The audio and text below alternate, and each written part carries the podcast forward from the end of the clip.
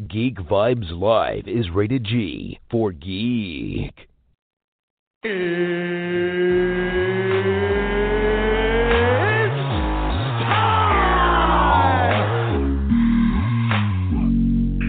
Hey, this is Matt Lesher. This is Phil LaMarr. Hey, this is Vladimir Taylor, aka the Penguin from Gotham, and you are listening to Geek Vibes Live.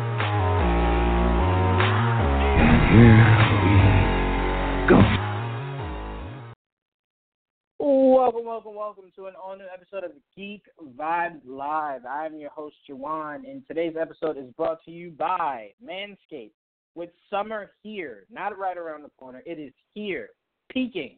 Uh, with summer here, uh, the time is now to look and feel fresh, especially below the waist. Think about all the upcoming pool parties, beach days, road trips, and backyard barbecues.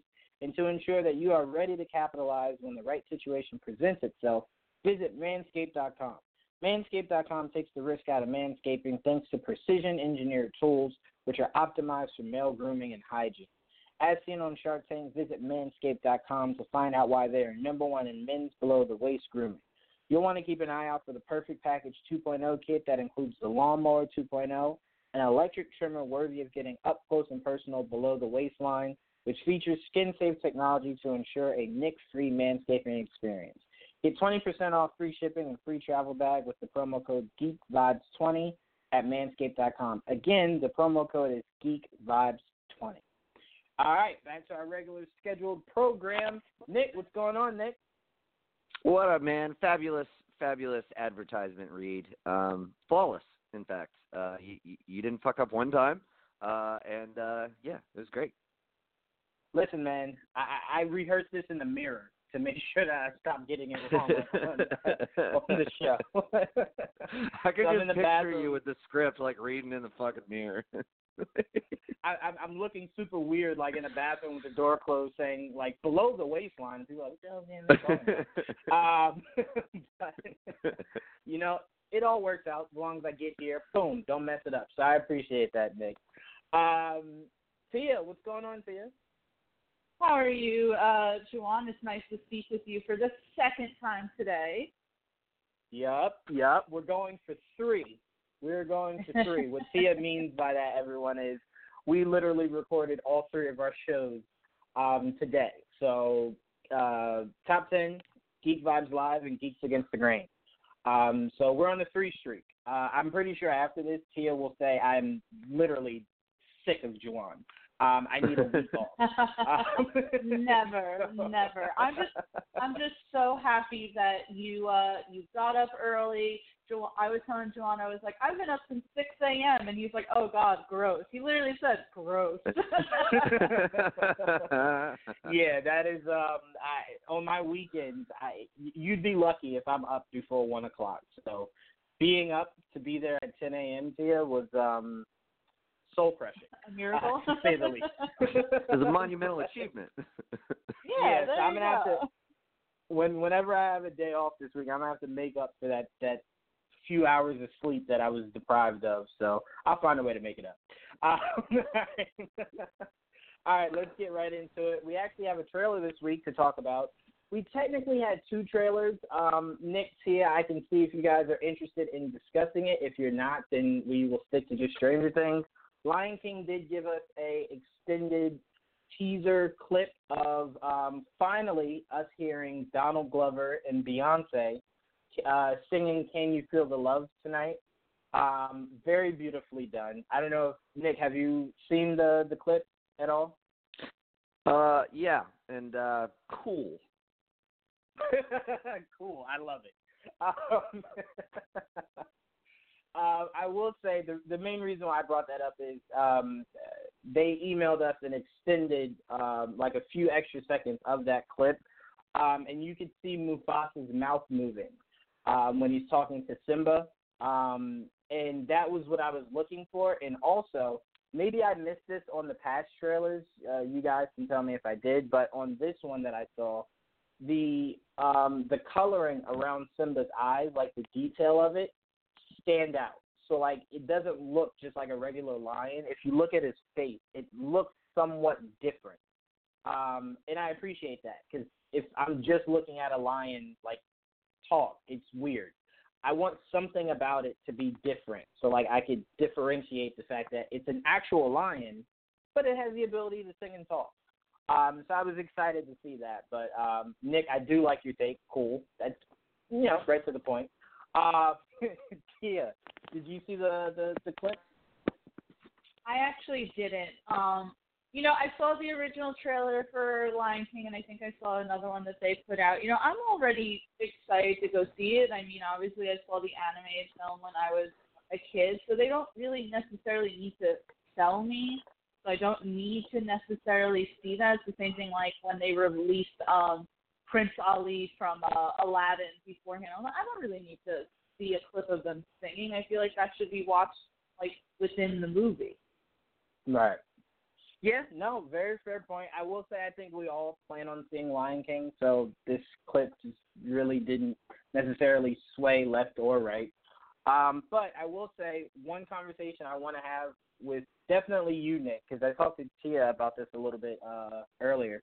I do want to have a conversation, Nick, on who we think has the better career right now, Donald Glover or Jamie Foxx. Um, I desperately want to get into that conversation at some point because um, I think it's closer than a lot of people would say. I think the only advantage Jamie has is he has an Oscar, so it's like that's the peak. like they both have Grammys. Yeah, but they both have, ahead.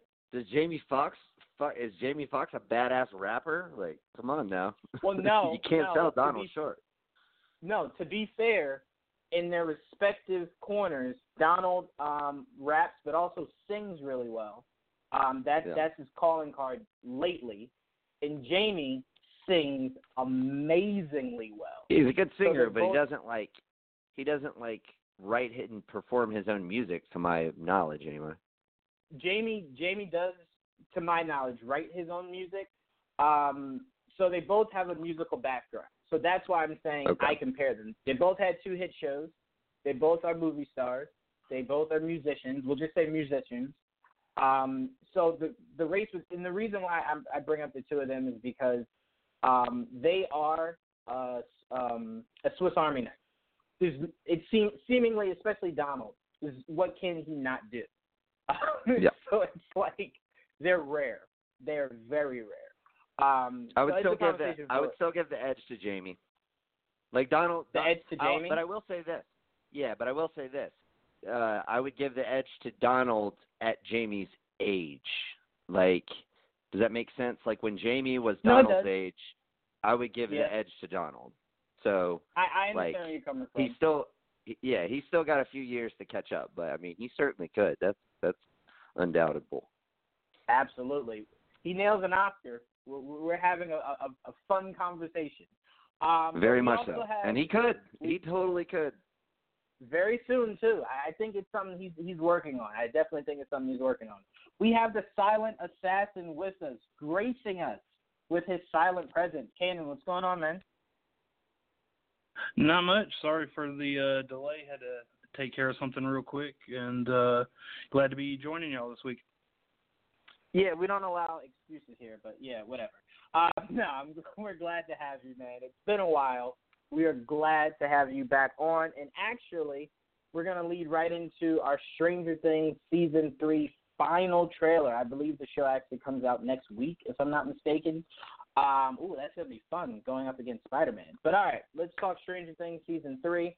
Nick, I'm gonna start with you, man. Um, what are your thoughts on the final trailer? And also, I want to add this caveat to your question. Do you Mhm. agree with me that this should be the last season of Stranger Things? Probably, it feels like it, doesn't it? Like it feels Yes. like it, it, it. It's like how much more can you do with it? I mean, and, and I'm sure they can keep coming up with shit, but it, it does. It feels. I mean, it's a big hit show. The first two se- the first season was fucking awesome. The second season was not quite as good, but still really fucking good. Um, Mhm. and then you know like finish it off with a strong third season and and let all these young actors like go out and you know do do different shit Um, so yeah, I'm kind of with you there. As far as the trailer, um, I thoroughly enjoyed it. It, it definitely seems like it's, um, uh, you know, taking its its next source of inspiration from John Carpenter's The Thing, um, and I like that aspect of it. I like the fact that they were able to kind of continue the saga in a in a different sort of unique way, um, with you know the the portal being closed to the upside down, but the uh, parasite, I guess, if you will, um, remaining back, uh, you know, remaining um, in in our world, and that's an interesting way to do it. And by taking inspiration from the thing, um, having it, you know, presumably um, take over Dacre Montgomery, I think is his name. I don't know Decree. if I'm pronouncing it right, but I think it's Decree. okay, Decree Montgomery, I think. I'm not sure. I could Okay. be wrong too. I'll I'll default to you on that one. Um, but uh, but yeah, I mean it's it's interesting. They definitely set him up to be the bad guy, so making that the host to start definitely makes sense. Um, so yeah, I'm I'm very intrigued and very interested to see where it goes.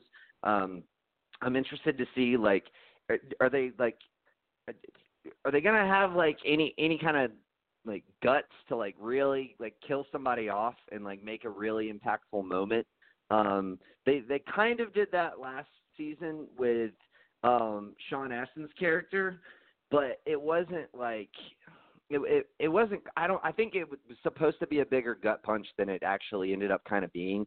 Um, but uh, but yeah. So uh, I, I you know I'm I'm curious about that, but uh, yeah. Overall, I mean, it looks it looks like we're returning to see these kids on like a final journey um is what it feels like to me and um I'll be excited for that. If they do a season 4 like I mean don't kid yourself. I'm going to fucking watch it, but uh I I would agree with you. I think it feels right. Like it feels um and maybe it's just because they they seem to wrap up nicely uh, you know at the end of each season. Like they don't really leave you with like this huge cliffhanger.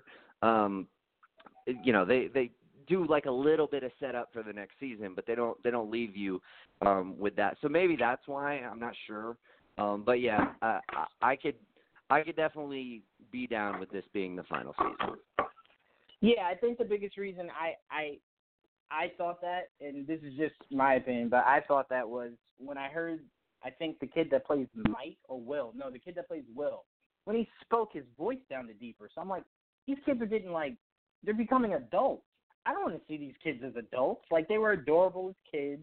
Then you know the second season was them as uh, entering the teenage years, and now it's like they're beginning to enter the the next phase ahead to uh, adult years. I, I'm it's it's enough. I, I'm done. I, I it, it's enough. It, it's had its run. Um, but I will say, as far as you saying, uh, the you know them going out there and giving us a significant death from this third trailer, uh, this third, this final trailer. I'm sorry. I felt like it was Hopper that was gonna die. Um, the scene where he's telling her, um, you know, you're stronger than any of us, but I need you to be safe. That kind of felt like a moment where he was gonna sacrifice himself um, to keep her safe. It did. Um, so It did, and that's it. the kind of that's the kind of death I'm looking for. Something that actually exactly. like you know means something. I needed to hurt me because when you killed Sean Astin, I was just like, I could really care. Like it was sad. yeah, I but wasn't. It, it, I wasn't that. it wasn't like- honestly. yeah, exactly. Like you he was can't a nice bring a guy. character Nice guy in. Bob. You know, like yeah, whatever. To me, you can't bring a Sucks character in within the first se- uh, within a season and then kill him off and think it means that much to us. Like no, you Unless didn't build him up. Uber and Martell. Yeah. So Hopper dying would be what I'm looking for. Have him get a Tony Stark kind of death. Have him go out like that. Um, Yeah. But all right. Um, Kanan, I'm actually going to go to you next. What were your thoughts on the final trailer of Stranger Things, and do you agree that this should be where they ended? Um, I'm gonna say no because I think, I mean, well, I guess it really depends on what the cast wants to do. I think they planned for the show to go at least five seasons. Uh, they are in the middle of a legal battle though, um, where someone is actually suing them. Uh, so that might hamper them coming back with another season. Uh, this trailer um, did kind of make it seem like there were going to be uh, ramifications, and there probably would be um, one or two key players um, eliminated.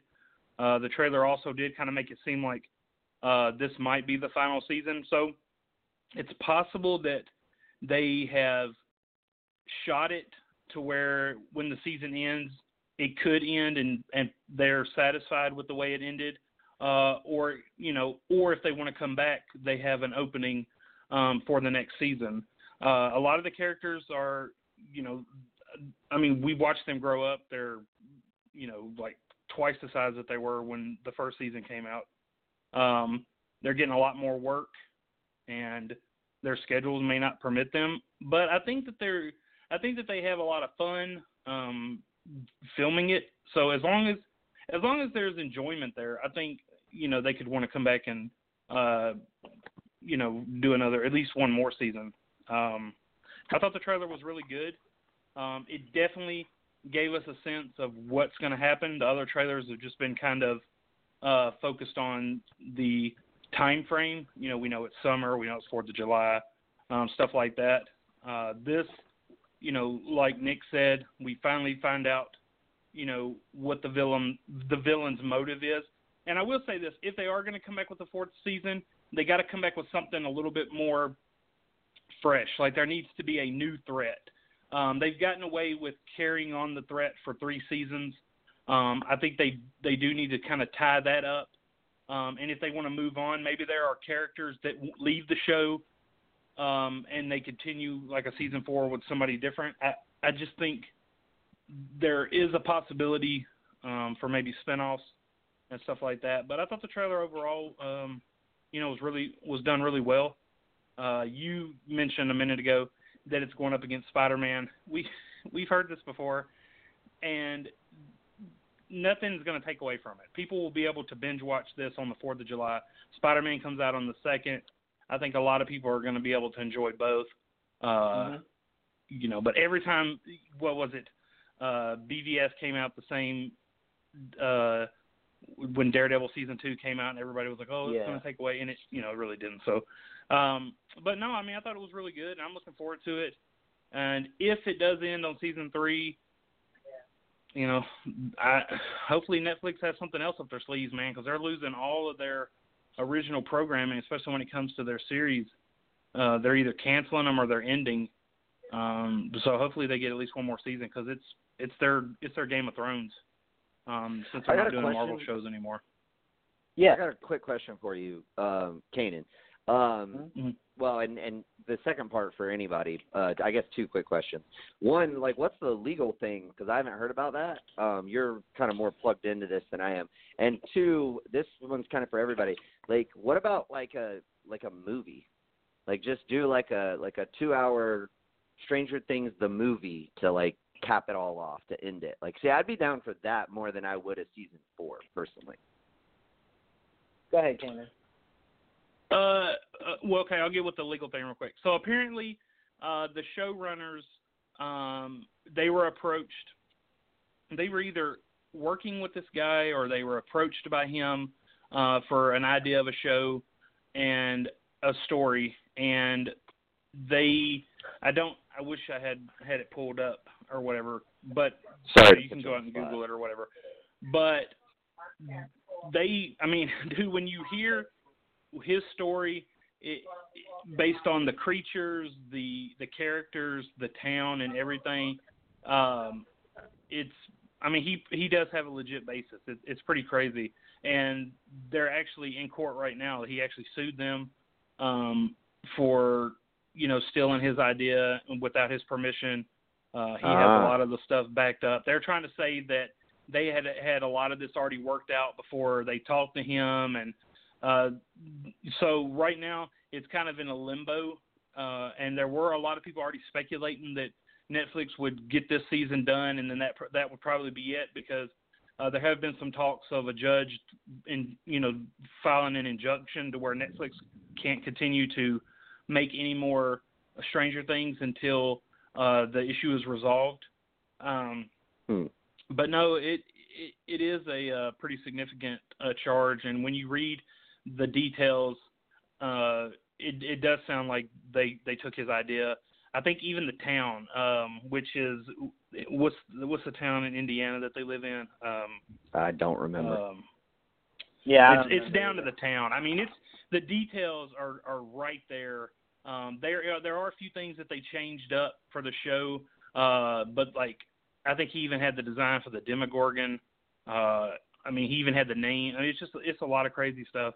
Um, Huh. But definitely Google it when you get a chance and read about it. Uh, but there is that looming over um, that could you know possibly keep them uh, from doing another Gotcha. season. It's like the whole uh, Friday the Thirteenth stuff going on. Yeah. Well, I I just think it's funny. Like, who's who? Like, uh, how much of a thief are you if you're a thief from a thief? Because it's all fucking. I mean, right? Like, it's all like.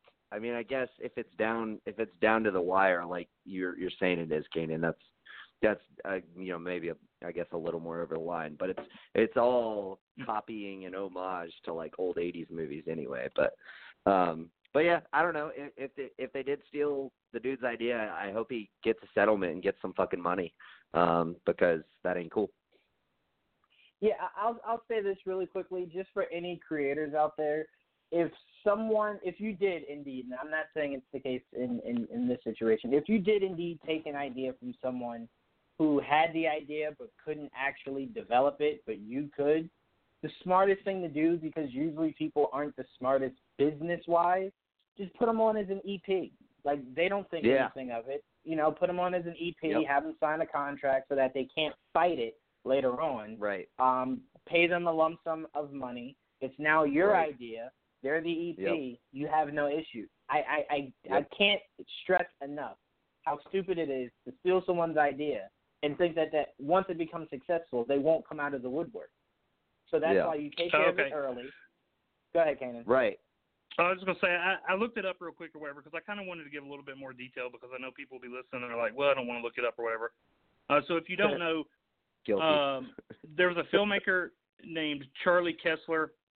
He filed the suit in April of 2018, and he he's claiming that Matt and Ross Duffer stole it. So apparently, in 2012, he did a short um, film called uh, Montauk, and he presented it to the brothers at the uh, 2014 Tribeca Film Festival, um, and they transformed his idea into the show Stranger Things. And what's funny is, even though they're claiming that it's their idea, I think when they presented the show or the code name while they were filming was like uh, the Montauk Chronicles or Montauk or something like that. So they actually used the name of his movie um, in their uh, in their code name in their in their working title. Um, you know, they they went to trial and, and made the sixth, but I haven't heard anything. Uh, Hmm. um, what, what?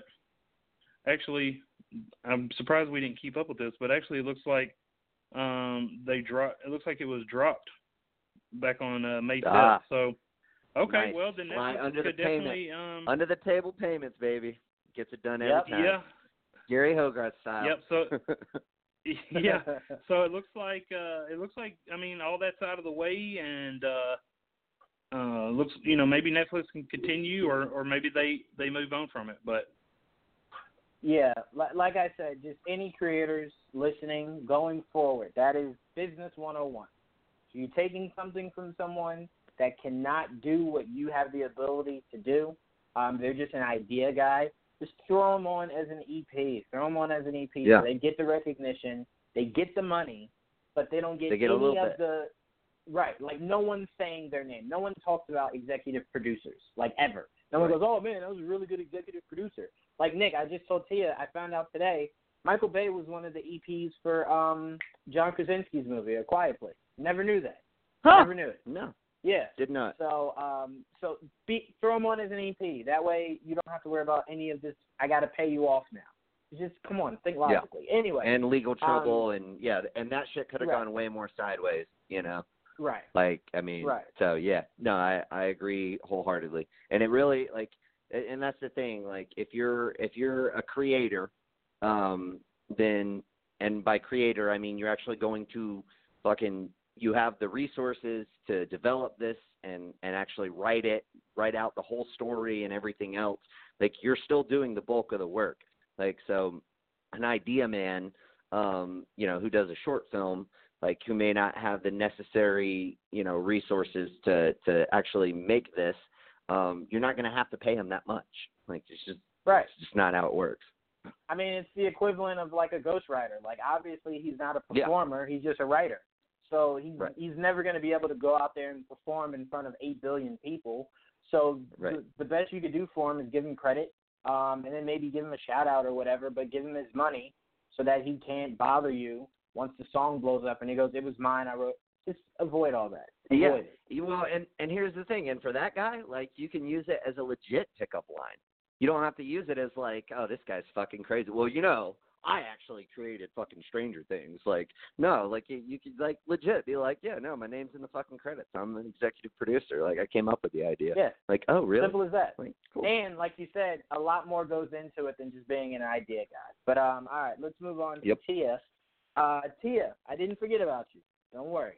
Um, your thoughts on Stranger Things uh, final trailer, and do you agree that it, they should probably? Oh, really quickly, Nick, to answer your question, yes, I'd be fine with a movie, but I would need them to take at least three years tops uh, Okay. for me to get a break from it, and then make a movie to kind of end things out. Three, four years. Sure. Um, but Tia, do you think that they should wrap it up after this season? And to Nick's question, also to add to that, um, would you be okay with a movie ending things instead of a season four?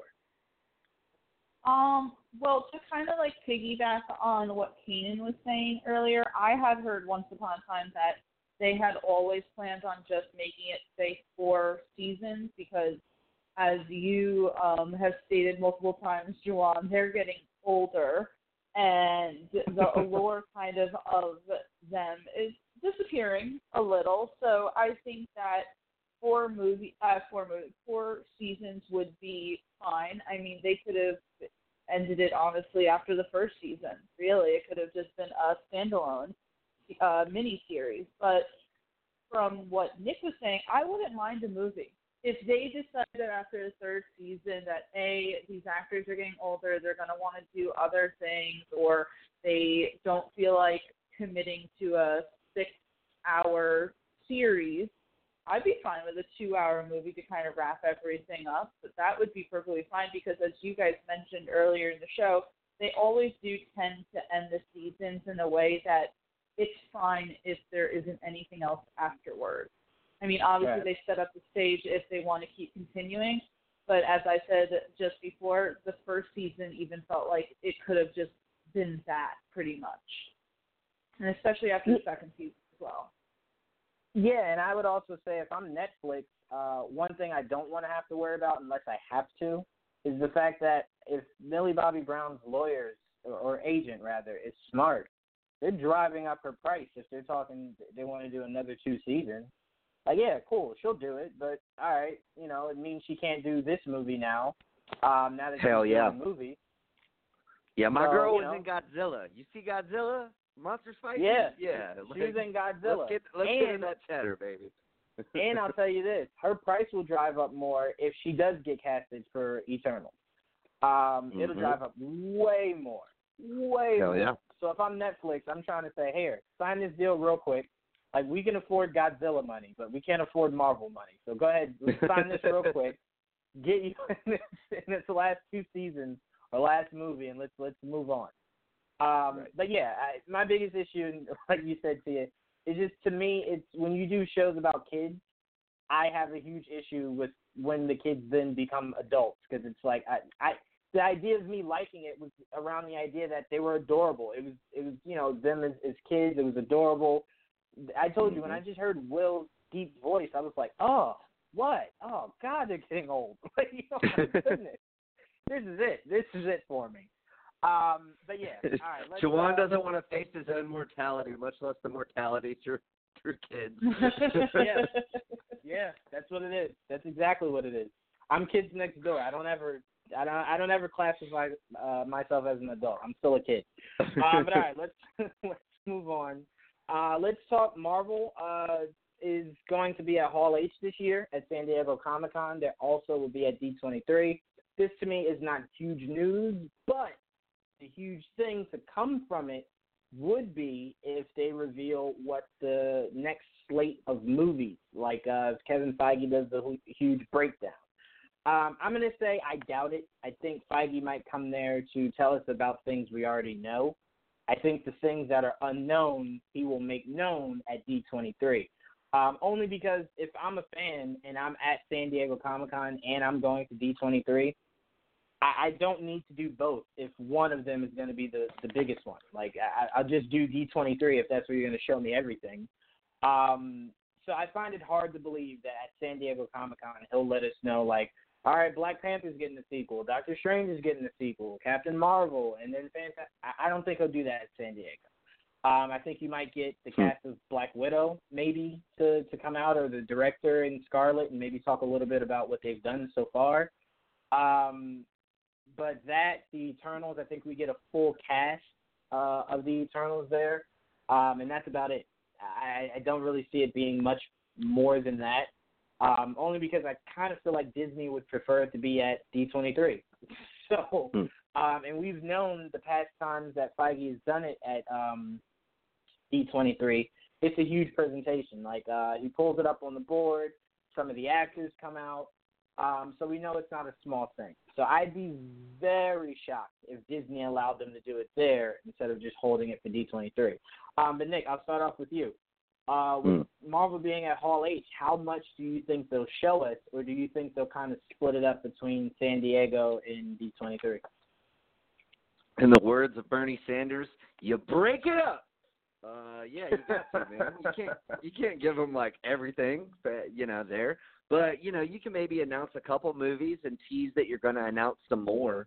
Um like if they if they really have it all charted out and they're just kind of waiting like i could see that happening. Like you're like yeah so we're we're doing these movies and um here's some stuff for you for these. And and then you know you you kind of um maybe even like have like a few um a few blank spots on your on your little thing and you're like and, and we'll be telling you the rest later. But yeah you definitely don't show them everything um but i think they could like throw like one or two um surprises out um for that uh especially because DC's not going to be there. So they like if they're the talk of the town like oh fuck did you hear about blah blah blah?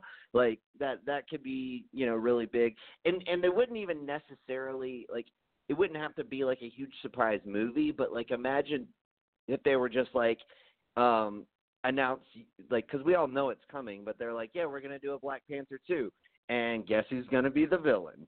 Uh, and then you know they're like fucking Namor, you know, like everybody's like, holy shit, like Namor's gonna be the villain.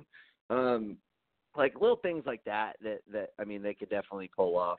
Um, but yeah, I mean I, I I mean I think you're right. I mean they they can't they can't give you everything uh there. They got they got to save some for D23.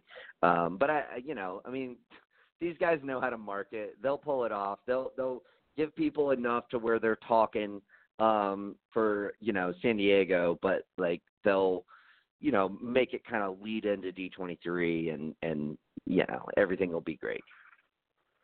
Yeah, I just I to me it just I, I'm shocked that they're gonna have a Hall H um, only because to me Black Widow is filming currently. Um, you know, Eternals hasn't even started, so it's like you know what what really are you bringing to the table that you're not just going to hold up? I will say this, Nick. One thing that you said to where you're like, yeah, and then you know, stay tuned. More will be coming coming later. I'd be mad as hell if I paid money to go to San Diego Comic Con to see this panel only for him to go, nah, D23 is getting all the good stuff. Like they're gonna get actors coming out, they're gonna get full reveals. I'd be mad as hell. So to me, just don't come. Um, but since you are, they coming, gotta go, man. DC's no, not gonna be there. They gotta, yeah, they gotta be there. You know. I I will say this: I'm very shocked we haven't heard Sony making huge um huge moves for uh, for Hall H. Yeah uh, you know, because this would be their stage to kind of take away the the spotlight from everything. Um, Morbius stuff, you know, Amy Pascal's talking Black Cat stuff like that. So this would be your stage to give a whole bunch of proclamations uh, of stuff to happen that probably won't ever happen. Uh, but... yeah, I thought John Kalina, um, you know, who, who's obviously y'all all know, uh, he does uh, a lot of YouTube content for us, so be sure to, to go check that out, um, along with his brother Joe. Uh, yeah, he brought up uh, that he thought that DC skipping was like a good idea because they constantly are like telling us shit they're going to do that never ends up happening. So he's like, dude, if you don't have it figured out, don't go out there and fucking bullshit everybody again. like, and I was, I was like, yeah, that's actually kind of a good point. Like, you know, I mean, I still feel like you could go out there and talk a little bit about the things that you definitely are doing, but nevertheless. Yeah, it's very it's very ballsy on their part because one of their movies comes out in February, so it's like Mm-hmm. you not you know you not being there to kind of really give us a full showcase of at least Birds of Prey. Ballsy, but I respect it. Told you that last week. Um, but Kanan, uh, your thoughts on Marvel being at Hall H this year, and do you think they'll split it up between Hall H and D23? Uh, definitely. I think they'll. I think they'll show. Um, I think we may get the slate and some stuff for films they're already working on. Mostly Black Widow. I know is filming. Uh, I don't think anything else actually uh, goes in uh, to production until after uh, Comic Con. So we'll probably definitely get some stuff for Black Widow, and I think we'll get. Uh, you know, either the full slate that they have planned, or we will get, uh, ha- you know, some of the slate, and then we'll get more stuff uh, for D23. Uh, they definitely like to show a lot of stuff um, at their own, you know, homegrown, uh, you know, convention. Um, I mean, a lot of the stuff I think we already, you know, kind of know about. Um, that you know that they may present. Uh, as far as like the actors go, I think we'll probably get a few of the actors for the Eternals. Uh, we might even get, uh, if the casting is official between now and then, which it, it probably won't be, we might get some news on uh, Shang Chi. Um, I'm trying to think. I know, I know Doctor Strange too, and Black uh, Black Panther too. Um, they there might be uh, some surprises there for that. Uh, but we're not going to get anything um, as far as uh, they'll probably do a panel for Spider-Man, even though it comes out, because they are going to do a panel for Game of Thrones. But just because something's already come out doesn't mean that they they don't have some kind of panel uh, where they might talk about uh, you know future installments. Um, I D don't know if aren't Marvel going to be would do there that. though. Fucking cowards. Sorry, Kanan. Sorry, I don't know if Sony would do that um, or if Marvel would do it. Um, but uh, you know, I would like to. I, I think a lot of people are going to, you know, think that Hall H is going to be where they announce Fantastic Four, X Men. I don't think we're going to get anything like that. Uh, I think mainly what they're probably going to release is uh, the stuff that we already know, and that's Eternals, Shang Chi, Black uh, Panther, um, Black Widow, Guardians of the Galaxy three. Uh, we might have a surprise um, something that they they might drop. Um, but other than that, um, there's really there's really nothing else um, that I know of. Like I said, they may use it, but i think if there's going to be any huge surprises, I really think D23 will be where they will reveal it. Yeah, D23. Like I said before, if you guys YouTube um, when when Feige does these reveals, um, it's not at San Diego Comic Con. I can remember the last time he did a huge reveal, um, not panel, a reveal at San Diego Comic Con. I think the last huge reveal he did was Brie Larson uh, as Captain Marvel, and that was well before a movie was even being made. Um, so I think that was the the last big time uh, shock he gave us at San Diego. But um, yeah, I mean, I, I I'd love if uh, Far From Home came out and had a panel, mainly because after this movie, I'm sure there will be questions that I think we could then ask them for them to answer. At you know now that the movie, uh, well, at that time the movie will have already been out. Um, but yeah, I mean, it, to to me, Sony should come out. Like I'd love Holland to come out and, and say four more movies, like you know, like they signed a new deal or whatever. Um, but yeah, I mean, I, I could see them just telling us what we already assumed. I think uh, D23 might be the reveal of Fantastic Four, X Men, like their plans for them. Um, but yeah, I mean, who- who knows? Who knows? Maybe Tia. Fingers crossed, guys. Fingers crossed. Maybe D23 he comes out and says, "Hulu's doing the Defenders. Don't worry, guys. We got you. They're coming back. Like that'd be great. I, I don't know. May, maybe I'm just prisoner of the moment because I love Jessica Jones. that was just such like a dream come true and it's probably never going to happen but we can all just kind of like imagine that it would I will say to you, the perfect scenario for me would be they bring back all the shows, but since you're the reason Ben's gone, they bring back the shows, but tell us Punisher is not one of them. That'd be great. You know, that'd be awesome. I was gonna say like you're, you you said the defenders is like I, I my first reaction to that was like oh come on dude Tia's she likes the defenders but like she, we all know she's in this for the Punisher like come on oh yeah God, I don't No, know what Tia would do.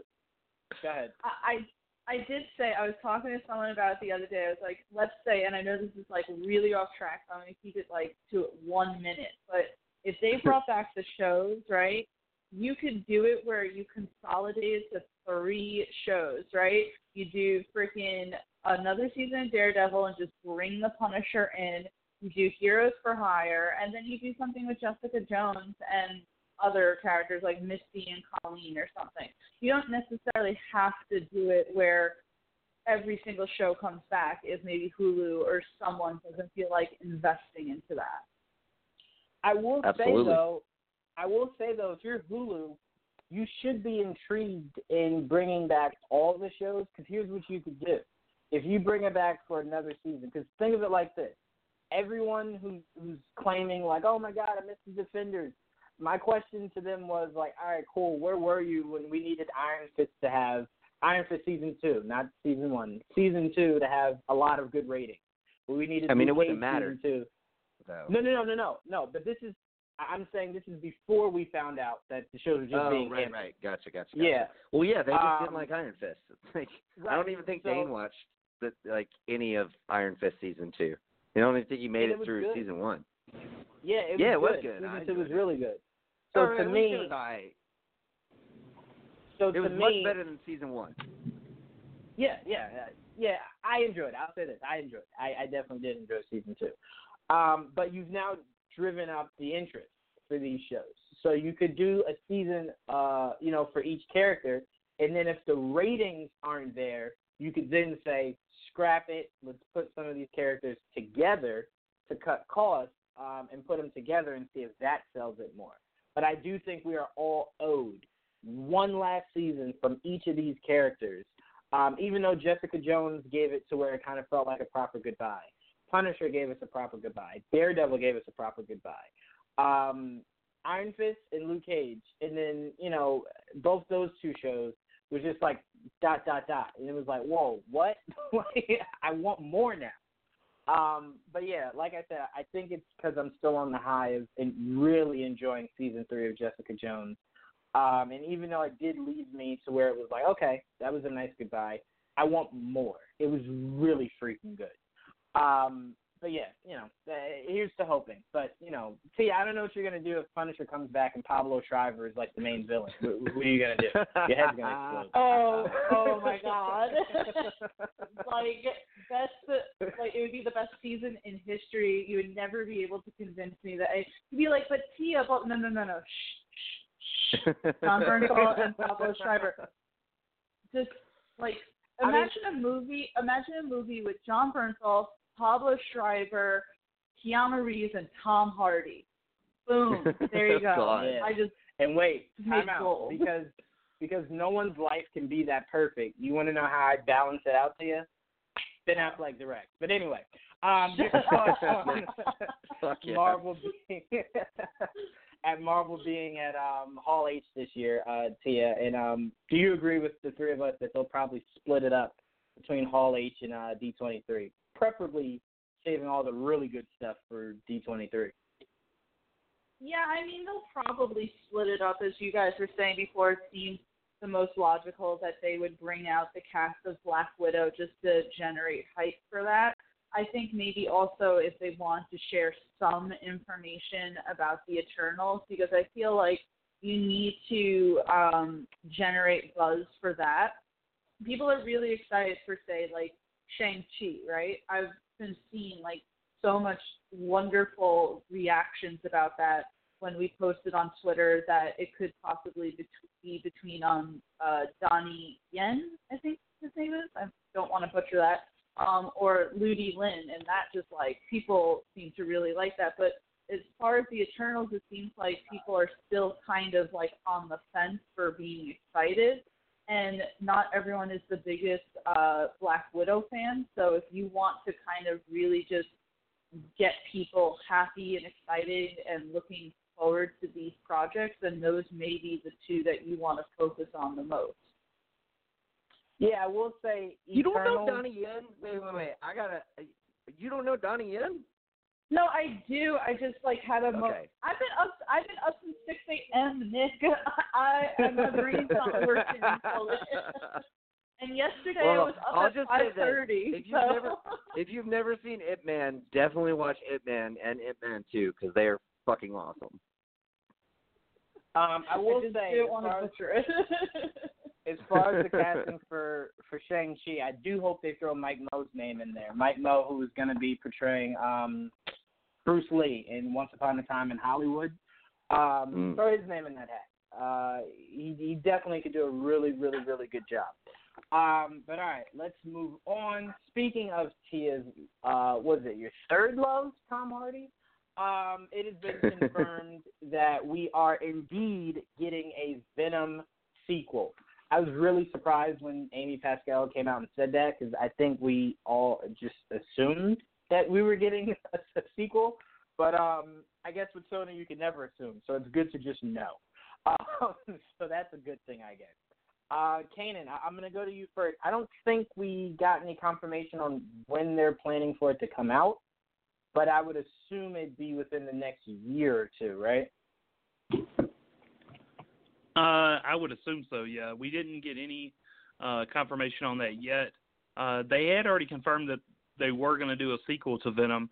Uh, so I, I really don't understand the need, I guess, for them to confirm that Tom Hardy was coming back. I think that was all, you know, assumed that he would be returning, unless, uh, you know, maybe there was something on the back end where he wasn't too sure that his schedule might work out or that he would want to come back. Um, I mean, he from all of his interviews, he seemed like he really had a good time with the film. So uh, this just seems like it's just kind of, uh, you know, just basic. Uh, hey, this is what's happening, and you know, look forward to it. I mean, that's really all that seems like. Maybe like fan service for people to talk about something because I don't really think anyone, uh, you know, assumed he wasn't coming back. You you know what? As you were talking, Kanan, you know what I kept thinking in my mind that would that would have been hilarious. It's like Kevin Feige is just like, you know what? I'm bored. I'd really love to piss off Sony. You know what I'm gonna do? They haven't really confirmed the Venom two yet, or that Tom Hardy will come back. I'm gonna call Tom and see if he wants to be Wolverine. Just call him, see what he says. Like, just call him and see like, if he'll take it. Uh, you got you get Sony calling Tom like, hey, so you know we're all set. You ready for Venom two? And he's like, I'm sorry, like Feige just called. Um, he wants me to be Wolverine. Like I could see Amy just like setting buildings on fire, crashing cars, just completely freaking out. Um, that's that's immediately what I thought when I had saw Kanan you had posted that she had confirmed Tom Hardy was coming back. I was like, well, what? Who was questioning that? Like, did you were you guys messing something up? Like, is that what happened? so you had to come out and confirm this? I immediately started to panic. I was like, oh god, was he not signed on? Like, to do? I, I thought Three Tom movies. Hardy had said. I thought that's what he had said. I thought he had said, you know, that he was on for three movies, but if they continue to do it, that's up to them. So a lot of that was just confusing. Pascal needs to just hurry up and go to Universal. Um, anyway, Nick, um, your thoughts on not only the confirmation of Hardy coming back, but such getting a sequel uh, to Venom.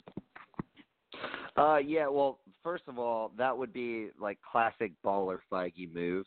Like he he, he calls up Tom Hardy, and he's like, "Yo, dude, you want to be Wolverine?" And Tom Hardy's like, "Uh, fuck yeah, is that rhetorical?" um, Amy Pascal gets wind of it, calls him up and is like, "Dude, what the fuck, Kevin?"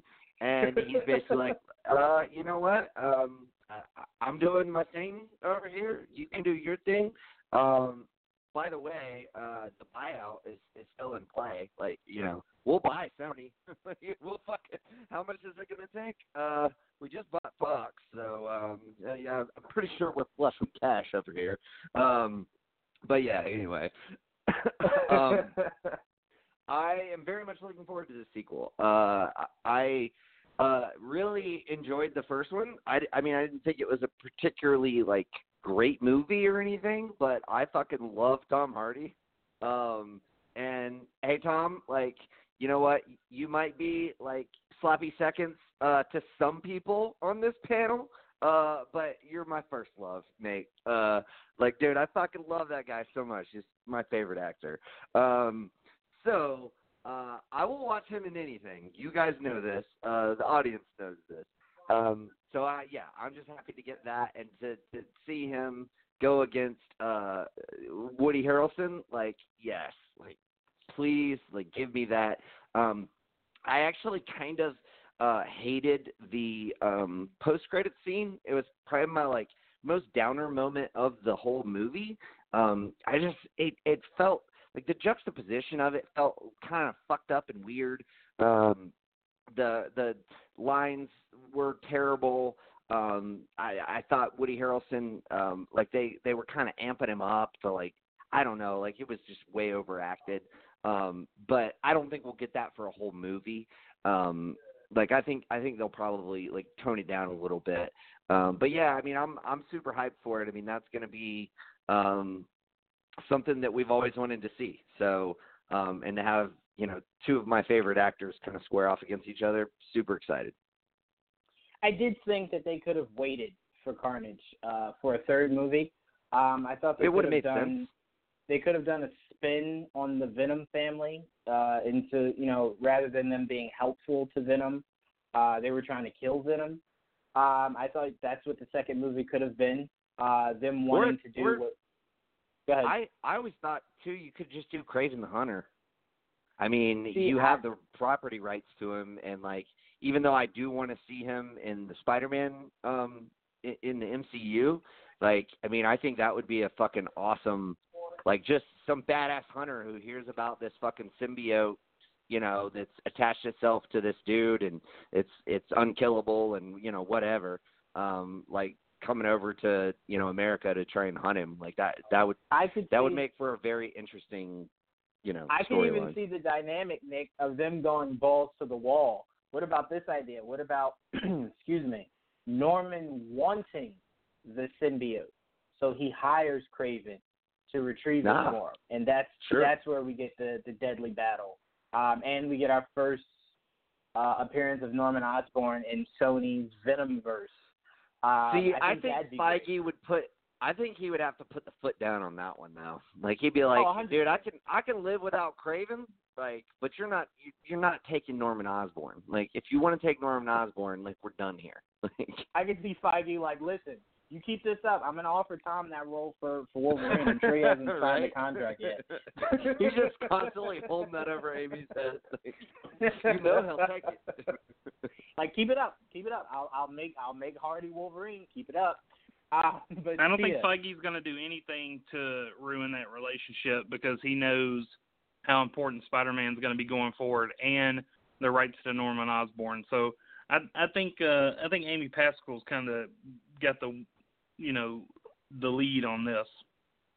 I'll say this, Maybe. Shannon. Like, I, I, I'll say this: Spider-Man, what she's trying to do in building that universe.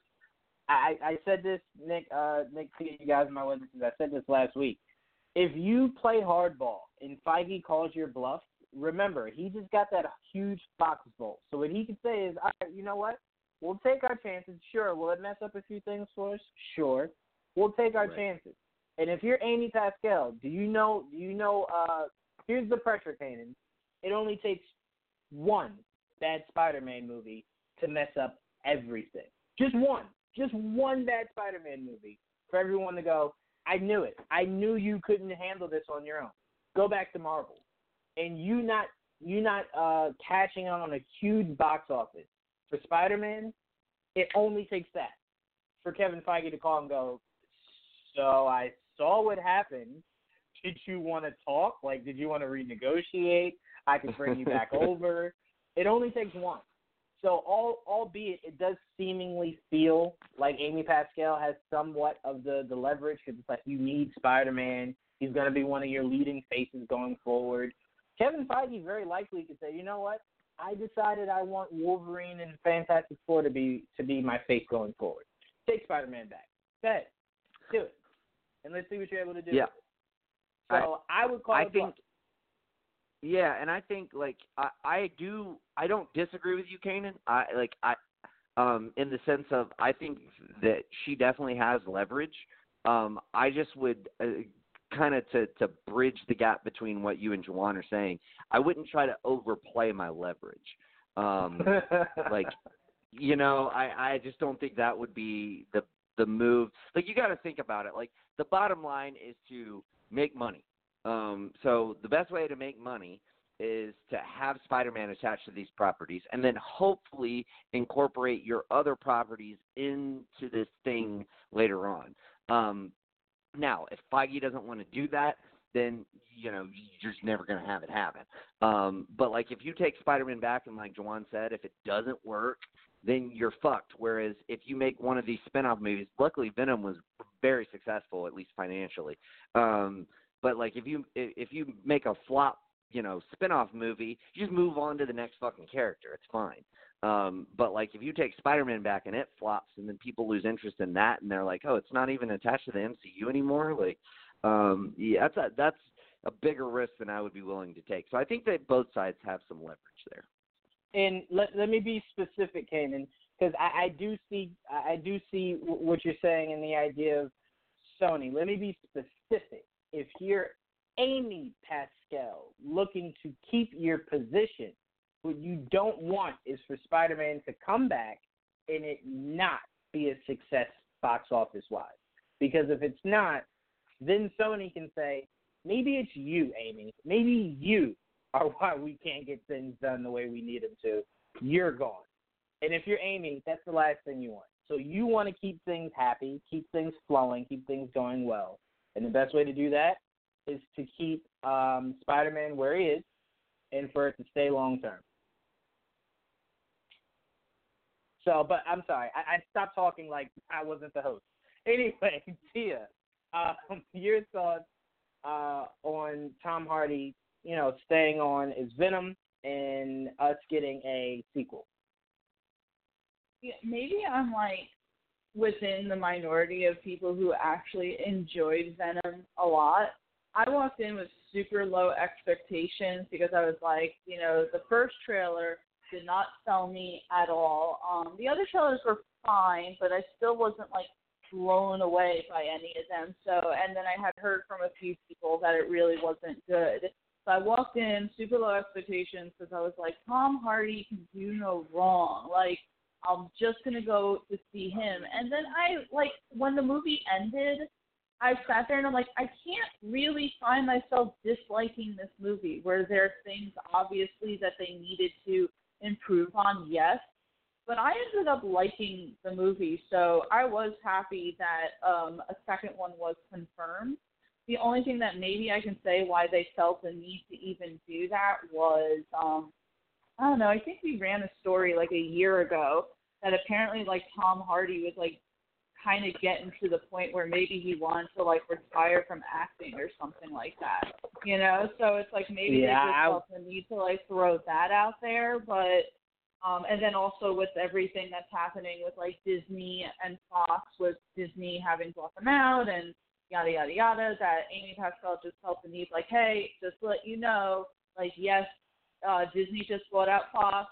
They have their raging Marvel Cinematic Universe going on, and we got Venom and Morbius, but we're still going with this, and you're still getting the second Venom. Um, so maybe for all intents and purposes, that's why they felt like they needed to just really announce that there. I'm super happy. Uh, as Nick said, that end credit scene probably was one of the things that I had a big problem with with the movie with his uh Mm. with Woody Harrelson's uh, Ronald McDonald wig going on. Yeah, But- God, it was so bad. it was It was so, so bad. bad. It was so bad. But he's but Woody Harrelson's a fantastic actor, so to know that he's going to be in the second one, I think that this could be a good movie. This could be Sony really revving it up here. So I'm excited for Venom 2. I'll say the Yeah. biggest issue I had with the wig be- before we move on is that I kind of feel like, to me, the hair was important um, depending on the actor. Like, if you got a really good actor and that actor happens to be bald, just go with them being bald. Like, that hair isn't iconic to to Yeah, the, the character. He could be bald. Or like at least invest enough money into it like HBO does and make it look good. Like it, I mean, did you see the first season of True Detective? Like they fucking put some money into it and it looked like real fucking hair. Like Yeah. just make it look real. I'm gonna say this. There's only Like, three come on. actors in Hollywood. Somebody don't that- got HBO money now? Is that where we're at? Like fuck.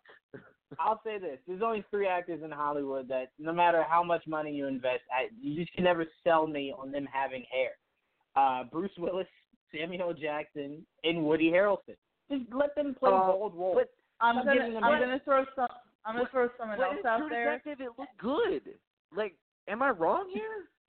no, you're not necessarily wrong, but to me, I just feel like they're bald. Like you don't ever have to write characters for them that have hair. Just allow them to be bald. Like it Oh, won't take away from the acting. Just let them be bald. Stop trying to put hair on them. It sometimes looks weird.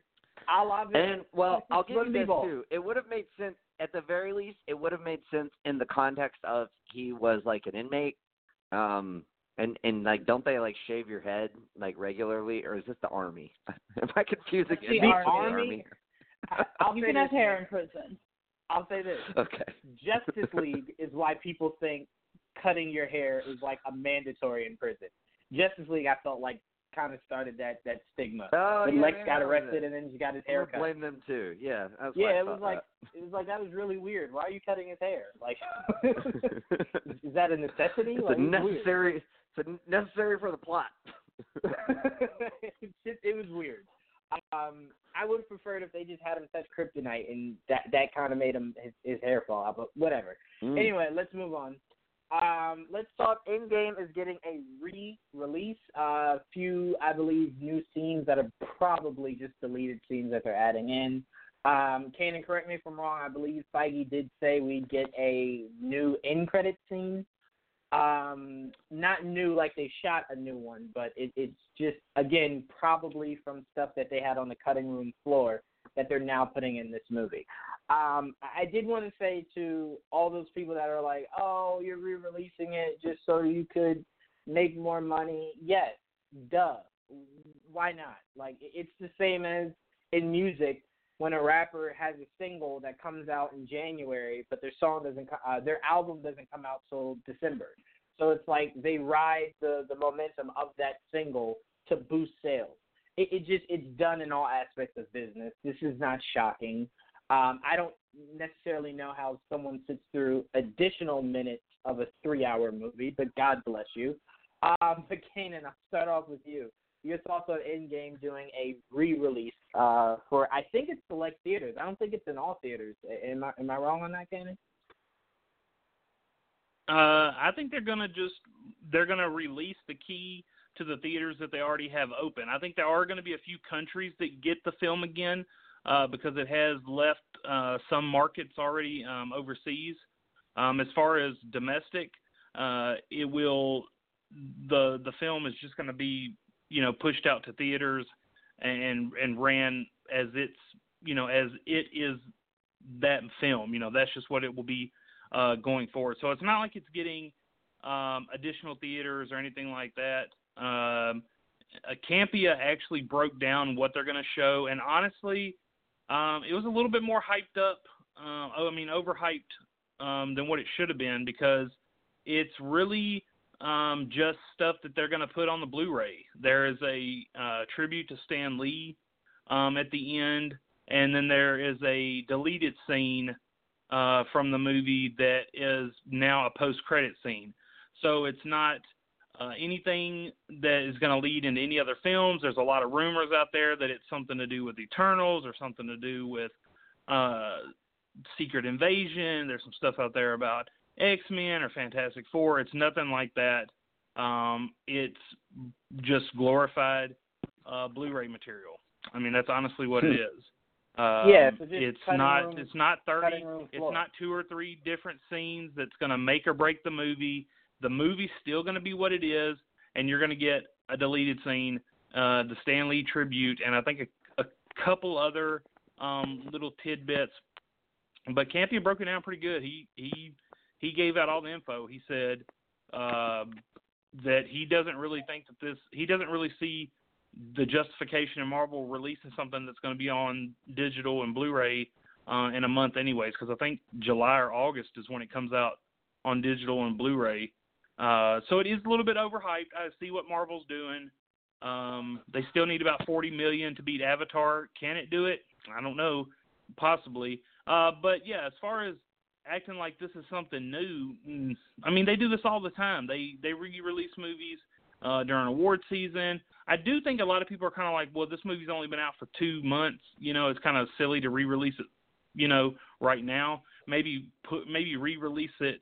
Um, you know, you know, maybe later in the fall or maybe after Spider-Man or something like that has been out for a month. I don't know, or maybe even do it as a package deal or something like that. But um, I mean, that's pretty much the de- the details on it. Uh, I will Yeah. be going to see it again. I've already seen it three times, but uh, it's going to get some push from Spider-Man alone. So I don't think it really needed uh, this uh, this additional hype because I think Spider-Man's going to do pretty good for it. Yeah, for for the money that it has to make up to beat Avatar, I think what's going to be hard is I can't imagine many people who wanted to see it hadn't seen it already. Um, Hmm. So I think if people are listening to shows like this that are telling you like, don't go in there thinking like, you know, at some random scene like they're going to pop up at a bar and Logan's there. Like, no, that that that's not what any of this is going to be um I, always had the before you told me what Campia said, Kane, I always, had the mindset that it was just cutting room floor stuff that they were adding in. Um, we heard the Russo brothers say like, you know, they had so much stuff they had to kind of just leave on the cutting room floor um, to make sure that this movie met the the time requirement. So I, I just figured it was that. The the tribute is beautiful. Um, I don't really get how Captain Marvel was able to put it in, but Endgame didn't. Um, but nonetheless, uh, the man deserves a tribute. Um, I'm trying to think of what else I was going to say.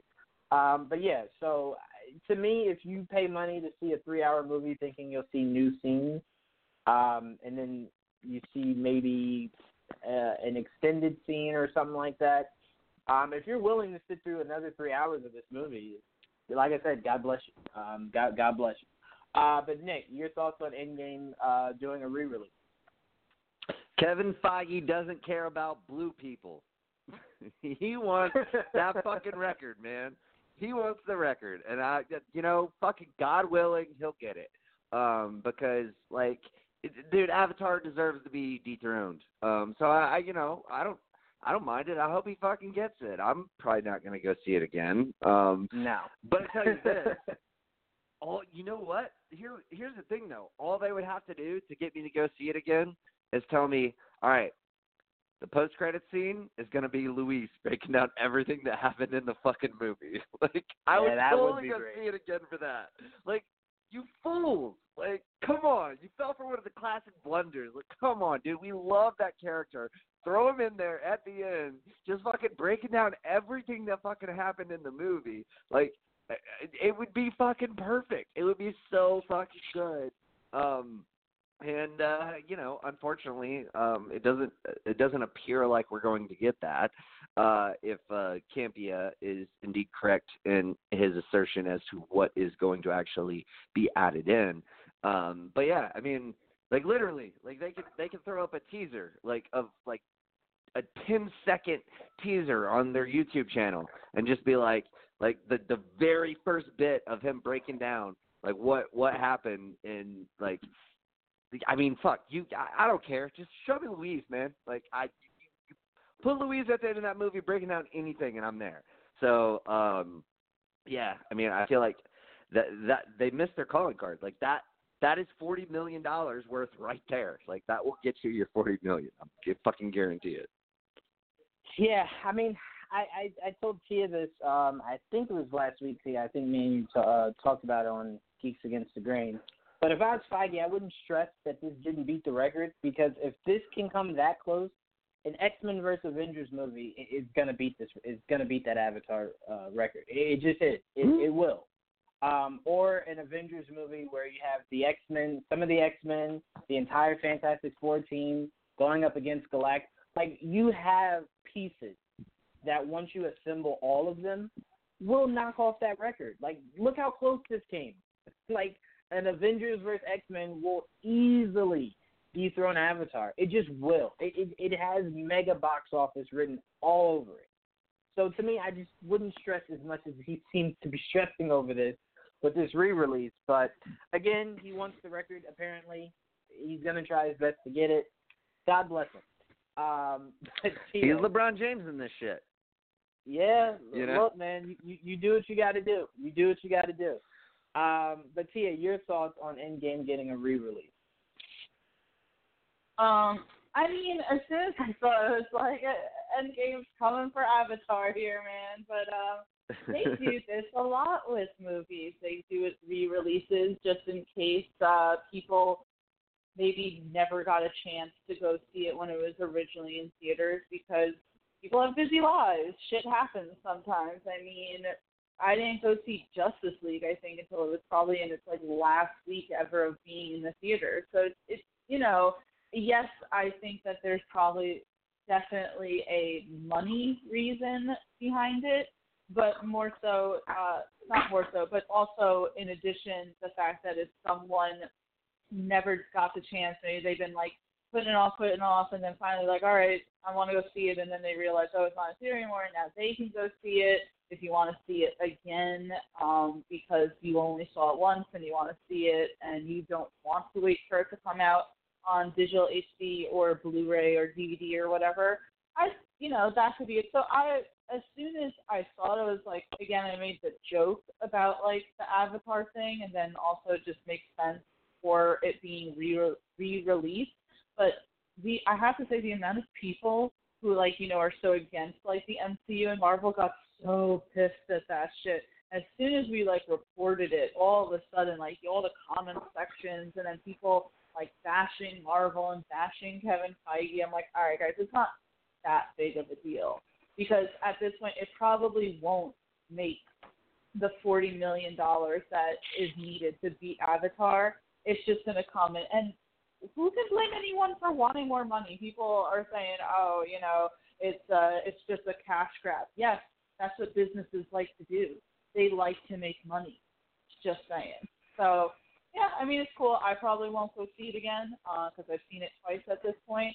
I'll just wait for it to come um, and you know watch it in the comfort of my own home, just because I don't feel like spending fourteen dollars to go see a movie that you know I've seen before, even though it was magnificent.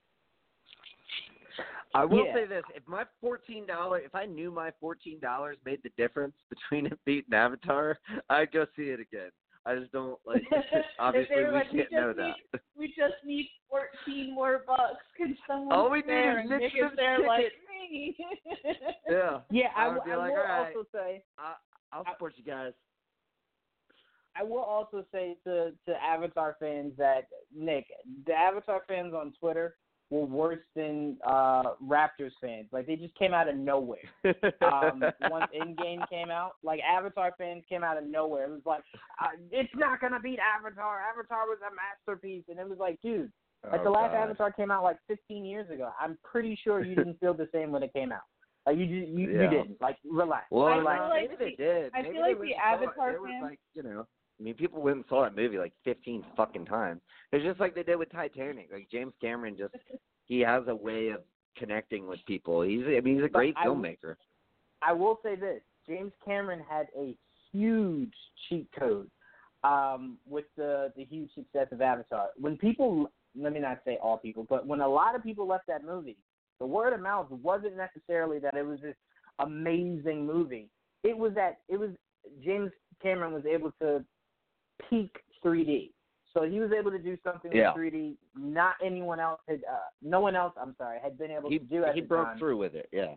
Right. So it was people leaving saying, dude, it was visually beautiful. Like it was just Right. great to watch it. So people went for the experience. I didn't really hear people saying how great of a movie it was. It was just the experience of it. Um, but by no means should that movie ever, should that movie or Titanic ever be in that number one spot. of Ooh, Titanic's office. a damn good movie, man. Number fighting No, words right there. box office, I'm not saying it was a bad movie. I'm just saying when you think of blockbuster movies, like these huge Titanic box is the first one I think of. I just- Actually, Jaws would be the first one I think of, but Titanic's close second. No, I'm saying when you left that movie, did you feel like this was going to be a huge box office hit? Like I didn't leave that Well, movie thinking that. That movie came out in You want- 1997. You didn't go What? see that movie in theaters. Shut up, I Juwan. was gonna say, when, Let's did, when did you leave that? He's I can like, call- I left that. I left can the call my theater. I can call my mom right That now. was- My mom definitely took me to see that movie. Uh, so that was like the she- first titty you ever saw then. Juwan was That like, is a "Oh, what? titties. The first titty you ever saw. Yeah, yeah, it was. It was. it really was. And Old listen, Kate that's why titties. Kate Winslet Um, is is my number one crush. I'll forever love Kate, Ah. Kate Winslet. That was his first crush. Nice. Mine was Kimberly, the pink Power Ranger, but um Oh, yeah. nevertheless, uh yeah, I mean no, I mean I think uh I when I went to go see that movie, the hype was already like super built up for it. And so like I mean I I mean I only went to go see it once, What, for but I was Avatar? I, no, no, no, for uh for I didn't see Avatar in theaters. Um uh, no, for Titanic. You guys Sure, saw didn't Titanic in the theaters? I saw that shit on two VHS tapes back in the day when it was like you had to take tape one out and put tape two in in order to watch Oh it. yeah, it had the two tapes. Yeah, I remember that. And just Um, but yeah, no, I mean, I I saw uh, Titanic. I, I mean, I was um, God, I guess I I was nine, uh, ninety seven. Yeah, I was like nine or ten. Um, so like yeah, but I mean, I I definitely remember um going to see it. Uh, but yeah, I I you know, I mean, I I was too young to be like, oh my god, to really understand like the big box office, you know, thing or whatever. But uh but yeah, I mean it, it's a great fucking movie. Like still to this day when I like sit down and watch Titanic, I'm not fucking disappointed. It's a great movie. Fair enough. It just something should be ahead of that in Avatar. You know, just saying. Oh, I think All right, Titanic uh, should be ahead of Avatar, but I digress. Go ahead. Okay, let's agree on this. Avatar shouldn't be on there. Simple as that. We I can agree. on that. I agree. Okay, cool. Uh, all right, let's move on. Um, all right, let's talk some James Gunn news. We got news that, uh, thanks to Kanan, uh, the Suicide Squad, um, sorry, new filming dates on James Gunn's The Suicide Squad as production looks to begin September 23rd of this year and wrap January 31st of next year, and it will be filming in Atlanta, Georgia, Nick's backyard. Um, Indeed. This is good news. Um, I assume the main reason it's doing it in September and not a bit sooner is because Idris does have a huge press tour to do uh, come August for Hobbs and Shaw. Um, so I figured, you know, they're gonna let that kind of die out, and then boom, we can get right right to work. I will say though, the idea that it's filming as soon as it is really upsets me now that Warner Brothers didn't at least just have a, a small panel at Hall H because I would have loved to have seen the full cast for this movie to come out, um, and you know reveal who they who each of them are going to be playing, build up the hype for the you know for filming to start. Um, but nonetheless, we're going to get this information soon anyway. So whether they were on Hall H or not, this information is going to come out soon. Uh, I just want to know who Idris Elba's playing. After that, I really could care less anything else. Um, but uh, Nick, I'm actually going to start with you since it's in your backyard. Um, Mhm. Your thoughts on us getting a production start uh, start date um, for the Suicide Squad?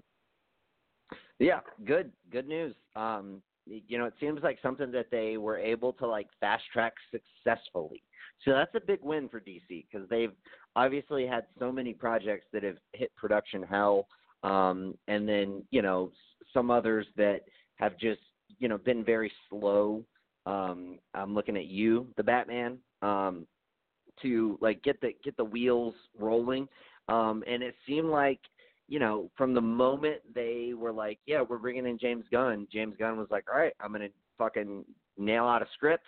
Uh, like let's start casting people. I've got a very clear vision. Um, and it's I really do feel like this is going to be a big success for them. Um, and uh, I'm I'm super excited for it. And I you know the the fact that they're you know we're able to, seemingly from the outside looking in able to successfully fast track this movie um, is a very positive sign for them. Um, and and you know kind of bodes well for their stock um, you know going forward. Yeah, I mean, this is one of the the movies people are really looking forward to the most out of um, anything that's been slated. Um, yeah. So this is the one that a, a lot, if not all, the eyes are are on. Um, so I, I don't know if that makes for good pressure or bad pressure, but I do know James Gunn does deliver. He has. Um, so I have no reason to think that this won't be a really good movie. Um, I just want to. I just want to know what the soundtrack's gonna be. Like, dude, that's in, in fact like when I go sit down and watch this movie, I'm gonna be like, like, uh, uh, playing back in my head like after I get out of the movie, like, oh, dude, that fucking song was perfect. You know, like that's that's gonna be really exciting because they like way overdid the soundtrack in the first one. Like just like like fodder almost um as far as as far as and they picked great songs it's just they didn't utilize them super well um and James Gunn has a penchant for like he's got that same kind of Quentin Tarantino uh vibe as far as incorporating music into his films um and he just does it like brilliantly in fact I'd say he's the best at it since Quentin Tarantino um so I I would I'm very eager to see that or hear that. Yeah, I think we'll have. I think we'll have an idea by that first trailer. Um, what we can expect yes. for the uh, the soundtrack. Um, Indeed. it was the same same thing we got from the first Guardians movie. Once you saw that trailer, yes. you kind of got an idea what you were going to look for forward to come soundtrack. So we'll we'll definitely mm-hmm. with that. But yeah, he, he does a great job. So I'm not Red worried about that. Come just, get your love. Just give me give me a casting for Idris Elba. God damn it! I shouldn't have to wait this long. um, but Kanan, I'm hoping you will come on and tell me exactly who Idris Elba is playing. If not, I'm going to just hang up on you now. Um, but no, your thoughts on um, the filming dates that we got, uh, and are you surprised that it's as soon as it is? Uh, no, because uh, the September date's been out there for a while. Um, we've reported on it, and a couple other sites have reported on it as it's changed. Uh, the only thing that's really kind of bounced around was when it was going to wrap. Uh, there was no well, there was no firm date on when it was going to start. Um, I was actually able to find out the the start date, which is the 23rd of September, and uh, I was able to determine uh, find out when it was going to wrap. Uh, we'd reported before it was supposed to wrap in February. Uh, that seems to have changed to uh, January 31st. Um, with production dates, always give uh, maybe a few days here or there um, because the filming for A Quiet Place wasn't supposed to start till July 8th. Um, it's actually already started filming some scenes. I think Black Widow was one of those films as well that kind of jump started its production a little bit early. Um, so the reason why they're definitely getting this done uh, and I think the reason why they may even pushed it from February to January 31st um, to try to wrap it up in January is because Gunn's going to have to jump straight from Suicide Squad um, into filming Guardians of the Galaxy 3, which I think is supposed to start um, maybe in February or March. So he's going to be juggling post production work on both of those. I could be wrong on the dates, and they may even push Guardians 3 because I think Feige's even said there's no rush um, really um, to get that out. But I think they are going to want to. I think Gunn is going to probably want to try to get that as soon as possible.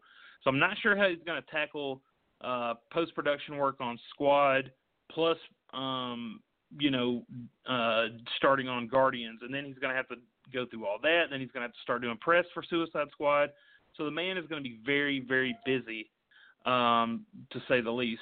Um, but yeah, I definitely I definitely see that being the the time frame because they are going to. Uh, I, I don't think Atlanta will be the only place they film. That's going to be the majority of it. Uh, I think there have been some rumors that they might do some filming in London uh, at Pinewood Studios, and I know that's where Batman is going to take all is going to start filming. We reported um, last week that the start date for the Batman is going to be March or April. Uh, so that lines up. If they are going to do some filming in Pinewood Studios for Suicide Squad, it gives them time to kind of wrap up and then get into production uh, around the end of around February, the first part of March to get started on Batman. Because uh, Batman's definitely going to film in England, uh, and then you know maybe some additional uh, cities as well, uh, which is pretty cool because they are that maybe they'll. I know they're going to do it in studio, but maybe they'll take advantage of some of the um, the landscape of England to kind of maybe use for Gotham, kind of give it that uh you know that kind of Tim Burton Gotham look, you know, kind of the gargoyles and stuff like that, stuff that we kind of that we saw a little bit in Snyder's uh, version of Gotham, uh, but really we didn't see in uh, uh, Nolan's version of uh, Batman. So I definitely would like to kind of get that aesthetic um, for Gotham. Uh, but as far as uh, you know, Squad goes, I mean, it's like I said, he's got those two movies, so they're really going to try to get the production started as soon as possible. They may even move it up. I mean, you can maybe even see production starting uh, the week before the 23rd. But uh, it's good news. Uh, do not know who El- Idris Elba's playing. They pretty much have the cast locked down.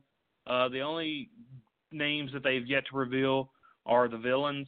Uh, of course, there is the rumor that uh, Benicio del Toro is going to be the villain. Nothing's been set in stone on that. That might come down um, after uh, Comic Con. Even though they're not doing a panel, there's something that might be revealed because they are going to have a booth. Um, that so they might reveal something like that. Uh, but really, that's about it. So this movie's already got its. Uh, I think it, it, it's pretty much got its costume designer, its cinematographer. I think its production designer.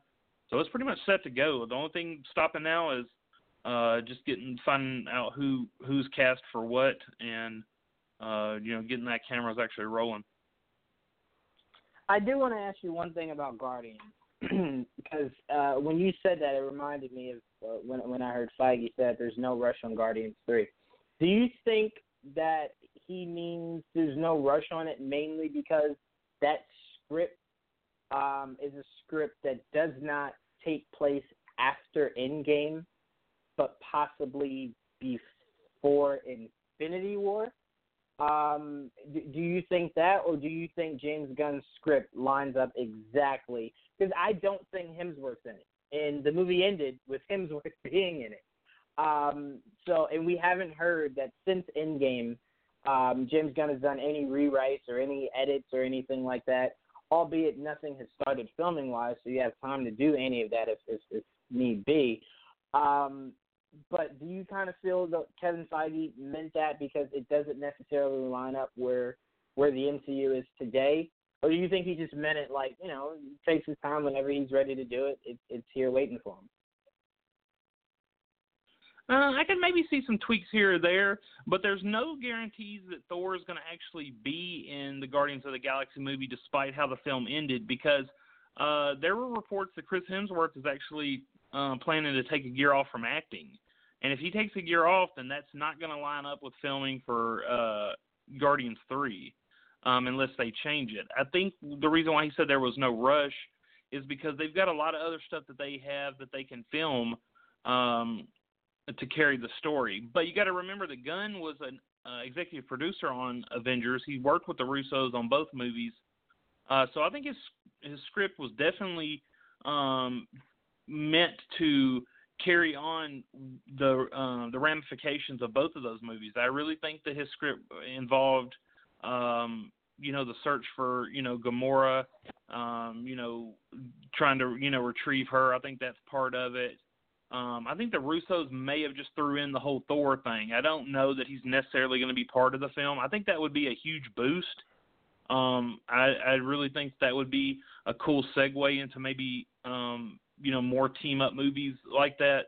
Uh, but no, I mean I definitely think it was. I mean, and he could always go back and change, um, you know, a few stuff here or there, um, you know, based on you know maybe that wasn't in there uh, for Endgame. But I think he was so heavily involved with the making of both of those films that I think his script is gonna um, is gonna lean that way. And if it does, and the stuff that was you know come out about um, High Evolutionary and the whole stuff about Drax and his daughter, I think Guardians three uh, could be could end up being one of the best Marvel movies there is because I think there's a lot of story to tell.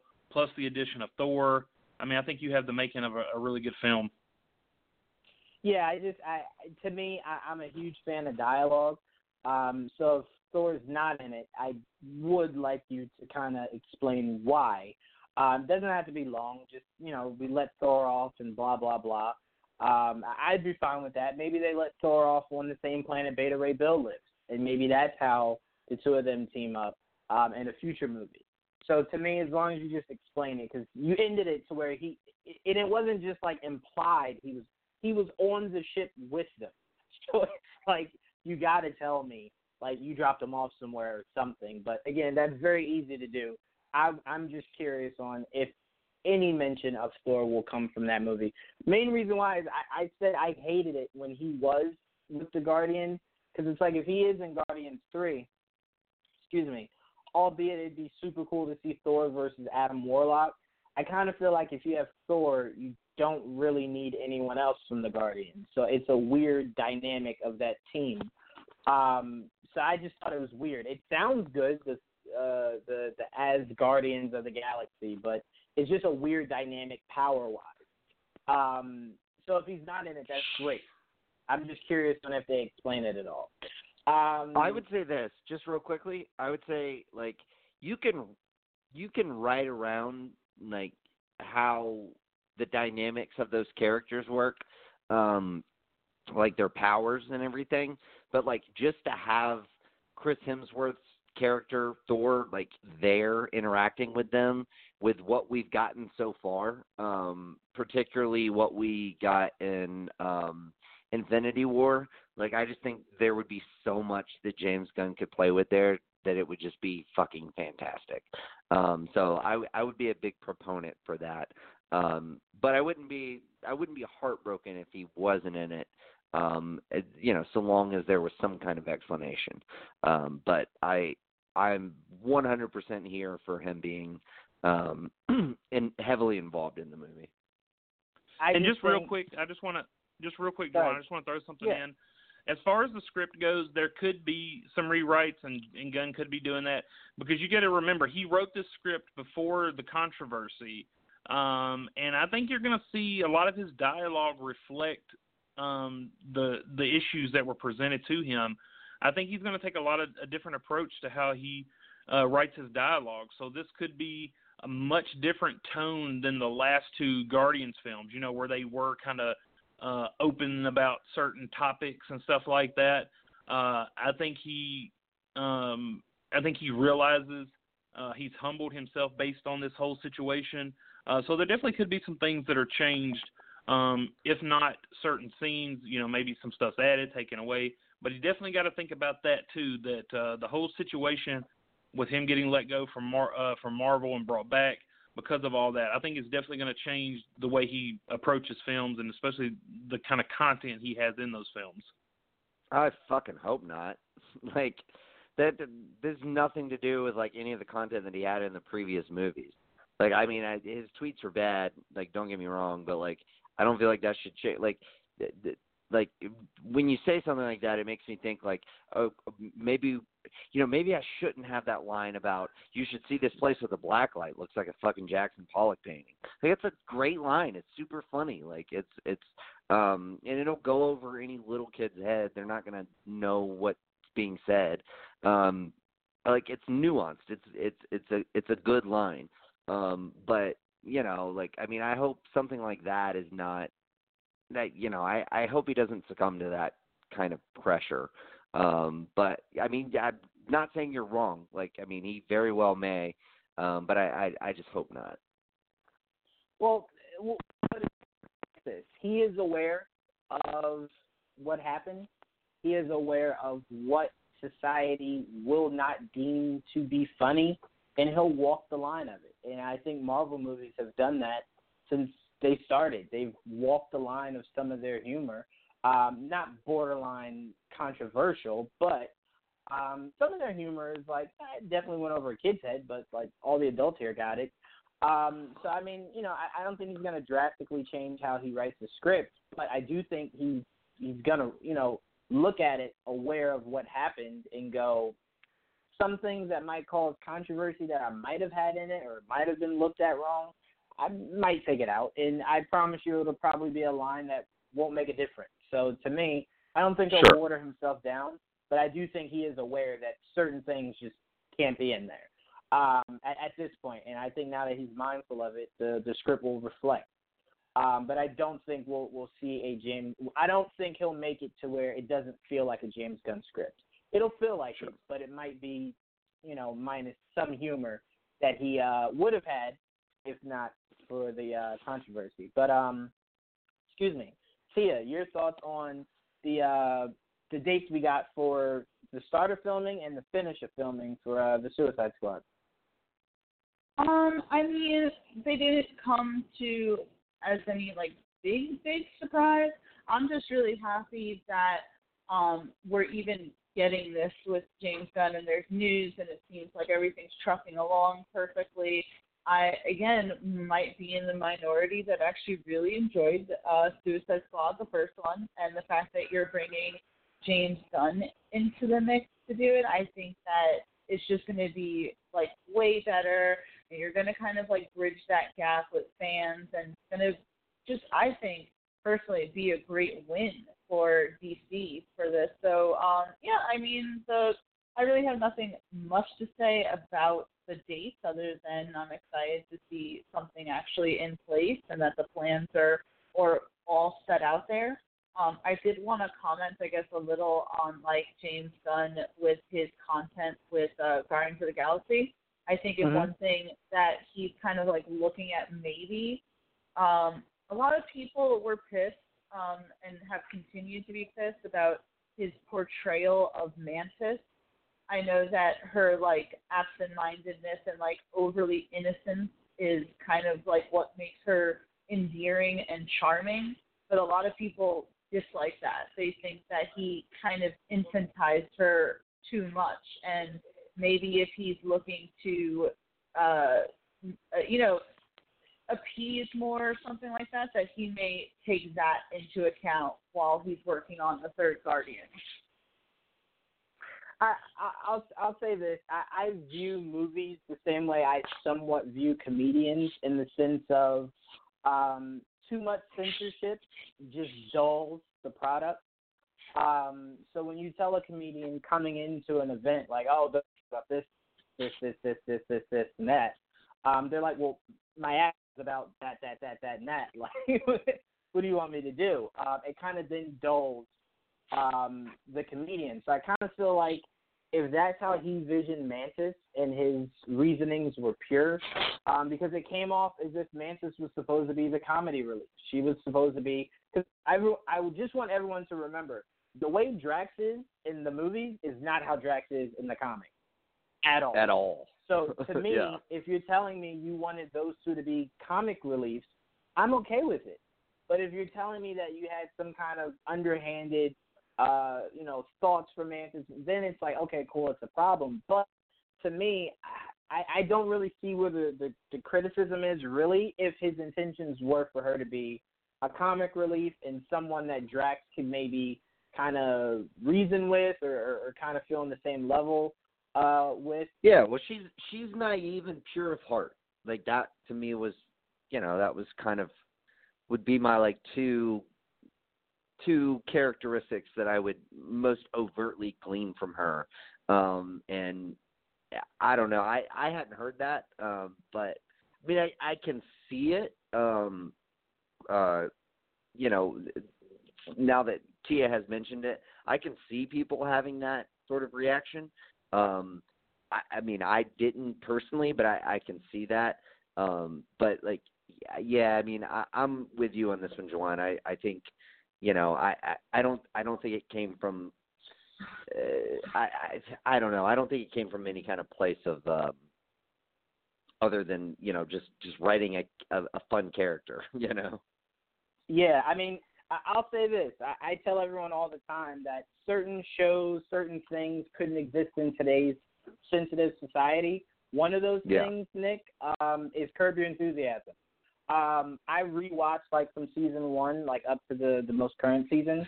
Larry David. I mean, it's still on air. and- yeah, no, no, no, no, no. It is, but if you watch last season, it's drastically different than four seasons ago. Um, oh yeah. it, it, you know, because if if you watch The Office too, like uh, so much of The Office in their very early Oh seasons yeah. just Early couldn't seasons. exist today. Yeah. Right. No. So I, I just look I mean, at the the best like, example is Blazing Saddles, but I mean that's that's otherworldly. right, right. I, I will say I'm just very thankful we got a lot of what we got uh, when we got it because it just couldn't exist today.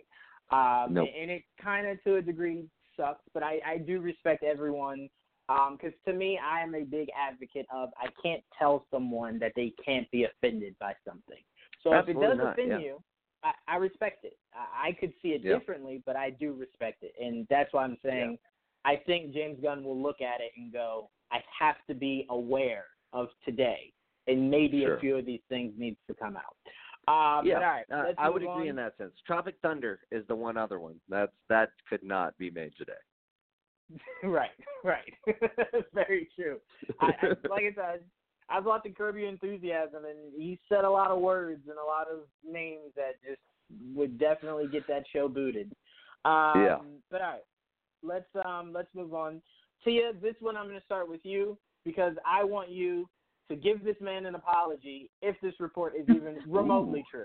Oh Um, no. we got a we got a report from Variety. Um, Ezra Miller, who's getting his DC Universe standalone film, as soon as he wraps up his work on the Harry Potter spin-off series Fantastic Beasts. Uh, so no news on the Flash solo movie, but Variety indicates Ezra Miller will still film once he wraps up Fantastic Beasts 3, which better be good. Better be good, Warner Brothers. Huge letdown with the second one. Um, perhaps perhaps Warner Brothers does like in Kanan. I'm reading directly from your uh, your tweet, by the way, because I know Kanan's like this all sounds so familiar. Um, uh, perhaps Warner Brothers uh, did like his script and they plan to move forward with it. Um, variety is one of those trades that it's just like if they're saying it, maybe there's smoke to the fire. But I will say this because us being a media outlet, if it comes out that Ezra Miller is no longer going to be the Flash, I do not think the events of that and the events of this article are anywhere near related. And let me explain why. I think at the time, uh, Warner Brothers could have been in a space where it's like, all right, we wanted him to stay on for Fantastic Beasts. We allowed him to write his own script. We're going to see how it plays out. Ezra very quickly could get on set, not or not necessarily on set. The production could begin on it, and he'd not like the direction of it and decide to leave. Um, we we see many times, Kanan. I'm sure you see this a lot. An article will come out, and then a studio or an actor changes their mind, and then it looks like the article was wrong. Um, I'm just saying I don't think it's necessarily uh, connected if uh, the actions of Ezra and Warner Brothers are conflicted with this article. But Tia, if this man does stay, I want you to give him an apology and accept him as your future and accept him as your Flash. but no, seriously, uh, your thoughts on uh, the news of him possibly still continuing as the Flash, and um, do you honestly think this this is where that they they did like his script and will continue on with that, or do you think somewhere they'll kind of go, it's not gonna work, man. You're gonna have to just go with the script that your directors have. You know, it, when I first saw that article, I was a little confused because we had obviously gone over that Ezra was out. So for that to come out saying that like he could possibly return after Fantastic Beasts, I was like, oh, okay, maybe it's still up in the air. Maybe the door is being left open and they're kind of getting their thoughts together, getting everything in place before really making uh, an actual thing happen. but at the same time, I mean, so much could happen after the filming of Fantastic Beasts. This could just be a rumor. This could be just like murmuring pretty much. And then when all is said and done, Warner Brothers decides to bring in a new actor for The Flash. So I'm not necessarily sure what's going to happen. Um, it's the same thing like um, the guy who plays Cyborg in the DCEU comes out every once in a while saying, "Don't worry, I'm not finished with the character yet." And it's like, but when is that going to happen? Um, so I really am just kind of erring on the side of I will believe it when I see it, um, because it just seems that things are a little too much up in the air to even say for sure. And I'm sorry, like I, I know you guys like Ezra Miller. I'm not necessarily hating on him. I just didn't like his performance in Justice League. So I wouldn't mind if they said, "Hey, we have Oh. a better candidate for the role of Barry Allen." And I'd be like, "Cool, who you got?" Well, I, I will say to your point, Tia, it does feel like to a degree he didn't really like it that much either. I mean, if your actor tells you, no, no, no, no, no, I'll write the script. I don't like anything you you, you did. I'll write it. It does tell you kind of where their mindset was on the direction of their character. Um, but Kanan, what, what are your thoughts on this news? Um, I mean, as far as Ezra being a good Flash, um, I mean, I like him as an actor. I don't know that he fits a Barry Allen Flash, maybe a Wally West or a Bart.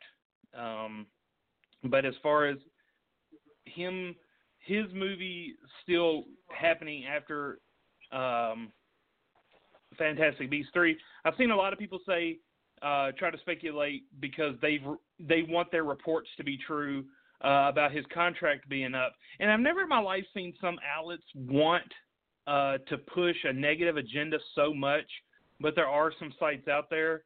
Uh, and I'm just like, why? I mean, so you can be right, so people can look at you and like, oh, you got something right. Um, you know, even if Ezra's contract is up, that doesn't mean that they're outcasting someone else. There's always the door uh, opening for them to come back and renegotiate. Um, and Variety putting that in there it says a lot because they didn't have to put that in there. They didn't. This was a this was for a totally Kanan? different. Oh, there you go. Yeah, Sorry. Yeah. This is for a totally. Yeah, this is for a totally different um, uh, issue altogether. I I don't remember exactly what he was out promoting. He was out promoting a festival or a um, or something like that.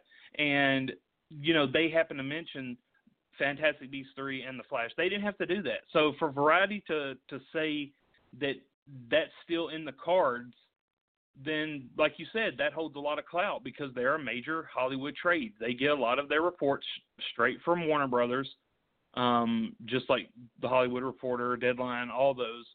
Um, so until something official comes out, you know, I'm going to look at it like, yeah, he's still the Flash, and I honestly think uh, a Grant Morrison, uh, Ezra Miller Flash, I think would be pretty good. Uh, they find, you know, they can find the right director, you know, they got the right script, um, and I think you want to at least make the actors happy.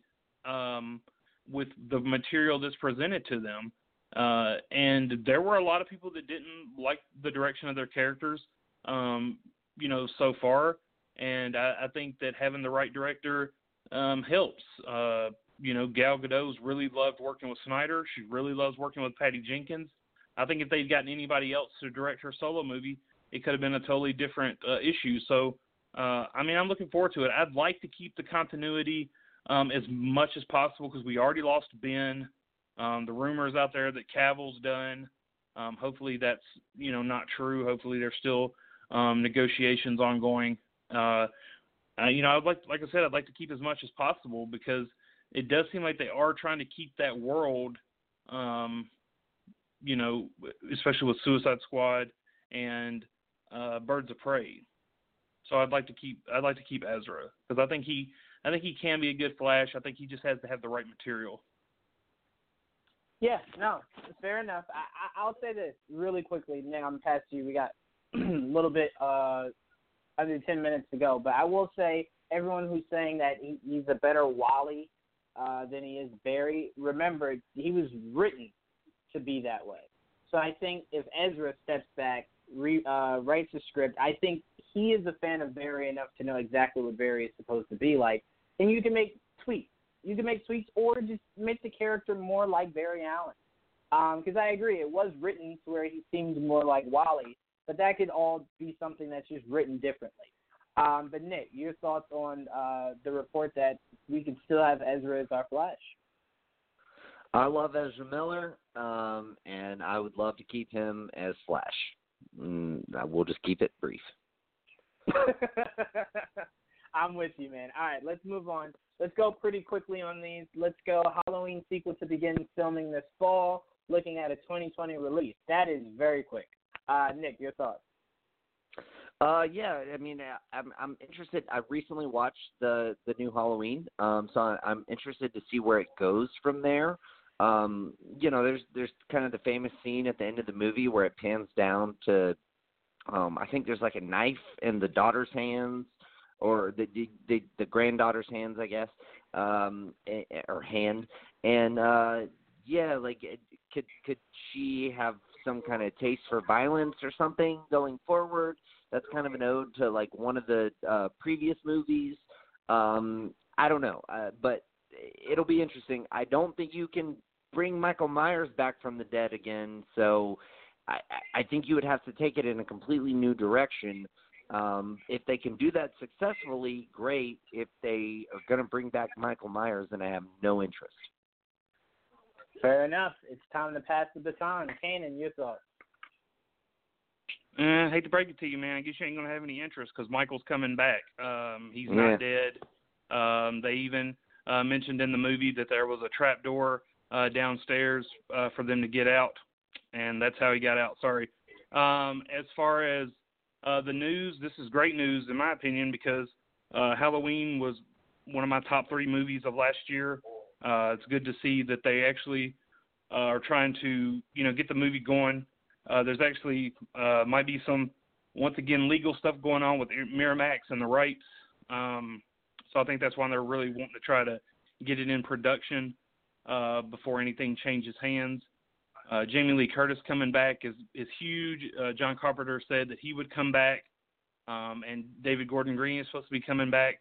So as long as they keep the feel of this movie, I think they've got um, a really good shot at building the franchise uh, once again, and I mean it was huge at the box office for them, So it was a win for uh, Blumhouse, and I'm looking forward to it. Fair enough, Tia. Your thoughts? Um, I mean, I don't have really much much to say, but um, yeah, I I, I didn't see the Halloween movie, so I'm sorry, guys. no, it's okay. I didn't either. So maybe that's what I'll watch uh, when when this show's over. But I haven't seen it either. Um, all right, so let's move on. Um, new Matrix movie, uh, starring Michael B. Jordan. The film has been in development under the working title Project Ice Cream. Um, what are our thoughts on the Wachowski sisters coming back to do a new Matrix film, regardless of a continuation or uh, a reboot? But Michael B. Jordan starring, uh, uh headlining it. Nick, your thoughts? Uh, yeah, I mean, Michael B. Jordan seems like the perfect kind of fit for it. I hope it's a continuation. I mean, I wouldn't, I wouldn't think they would do a reboot. That wouldn't really make sense. Um, but like if they if they figured out a way to do like some kind of continuation of it, um, uh, that that would be super cool. I would be down for it. Um, I wasn't a big fan of the the sequels. I loved the first one. The second one was okay. The third one was garbage, in my opinion. Um, but if they can kind of, you know, reset it the franchise some way and and Michael B Jordan is your lead, then yeah, I'm I'm I'm cool with it. Absolutely. Michael B. Jordan, aka New Denzel. Uh Kanan, your thoughts? It was a slow news day. Honestly, none of this is new. This stuff has been out there for a while. Um, Slash Film debunked it um, but I think uh, a while back, but I th- it's always been in uh, production under that code name. Uh, so it's definitely something that I think they were working on. Um, if it happens, that'll be great. Uh, Michael B. Jordan uh, would be cool. I think to carry on the franchise. Um, be cool to see some um, original people come back, maybe even Keanu. I think it is supposed to be set in the universe. It's supposed to be kind of a continuation, so I don't think it's going to be like a reboot or a complete remake. Um, so I mean, we'll see uh, if it um, if it happens. Uh, like I said, right now uh, it it was out there before. Uh, nothing was really being confirmed, so we'll see if maybe Warner Brothers confirms that um, in the weeks to come. Fair enough. Tia, your thoughts? Yeah, I think that that's really cool. I mean, Michael B. Jordan is uh, the hot actor right now, so it makes sense that if you're bringing Matrix back, why not bring uh, one of the guys that just anytime he's one of those actors you hear his name is attached to the movie, you want to go see it, look what he, you know, not that like I love the Rocky movies and the Rocky franchise, but he certainly has breathed, uh, you know, fresh air uh, and new life into it. So I'm sure that he could do the same thing uh, for the Matrix.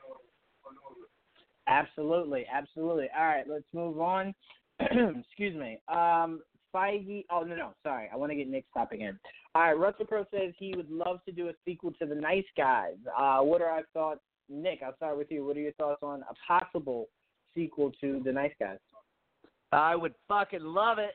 Um, the Nice Guys was one of my probably top three movies of 2016. Uh, dude, it, that movie is so fucking good. Ryan Gosling is excellent in it, um, and and so is Russell Crowe. Um, they definitely leave it off with them starting up their own company, um, their own like investigation company. Um, and I think you could put those guys through like great, uh, like great adventures going forward. It's the perfect kind of movie for a sequel, um, in my opinion, because it's a comedy. Um, and you know, uh, it, to me, it's kind of like doing 48 hours and doing another 48 hours. Um, and they were both like pretty good. So I would totally be down for it. I hope it happens. Um, if Shane Black can get the fucking go ahead, because his last few movie, movies have not been very successful, including that one, tragically so. Absolutely. We hope the word of mouth would would help it, but it didn't. But hopefully, the star power of those two actors could fuel a a, a sequel. Um, Kanan, Indeed. your thoughts? Uh, well, I wrote the article, so I mean, I have a lot of thoughts on it. I think it's great. I think Russell Crowe. Russell Crowe has never done a sequel. This was one of the movies he said he would love to do a sequel on. I think they could find a way to justify it. It did 62 million on a 50 million dollar budget. I don't think there was a lot of that went into marketing, so I think they could justify maybe doing one if Russell Crowe really wants to do it. Uh, bring Shane uh, Black back, kind of have a smaller budget.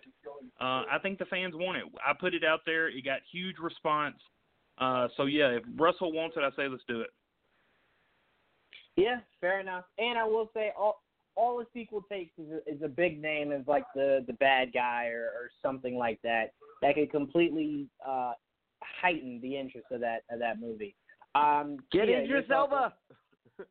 That'd be great. That'd be great. He does have great comedic time, and even though uh, a lot of people say you put Idris Elba in too much, but there's never too much Idris Elba. But Tia, your No. thoughts on the Nice Guys um, sequel? Yeah, all I gotta say is that's awesome. Um, and obviously Nick is super excited, so yeah, let's do it. All right, our last topic. Let's go very quickly on this. Feige and Pascal say Venom Spider-Man crossover could happen. Feige says it's up to Sony. Sony says I don't know what we're doing tomorrow. Um, but your thoughts on a crossover of Venom and Spider-Man? Nick, I'll start with you. Uh, yeah, I mean it'd be fucking great. It'd be a huge moneymaker if they can pull it off. If they can tie it all together, then a hundred percent yes. Fucking do it. I want to see the Toms together on screen. Absolutely. And if we go with Malcolm's idea, shout out to you, Malcolm. We do Spider-Man and Venom versus the Sinister Six. Beautiful. Kanan, your That'd be cool. Would be absolutely huge. Would make tons of money, but I don't know that I see it happening. I, Yeah. I would agree with you. I, I don't think it will happen uh, anytime soon, specifically, but maybe not at all. Tia, really quickly, your thoughts. uh, I want to believe in miracles, and I want this to happen so badly. Fingers and throw crossed. the Punisher in there with Jon Bernthal. Definitely. Kanan, Tia, Ed, Nick, want to thank you three for joining us, uh, joining me. Wow, for another episode of Geek Vibes Live. Um, everyone, make sure you go check out Full Court Press Wrestling Geeks Alliance. Monday suck. Um, brand new episode of Top Ten, and tonight we'll have a brand new episode of Geeks Against the Grain, debating um, box office wars between Avatar and Endgame. So make sure you check that out. Thank you guys for listening, and we'll see you same time, same place next week. Peace. Peace.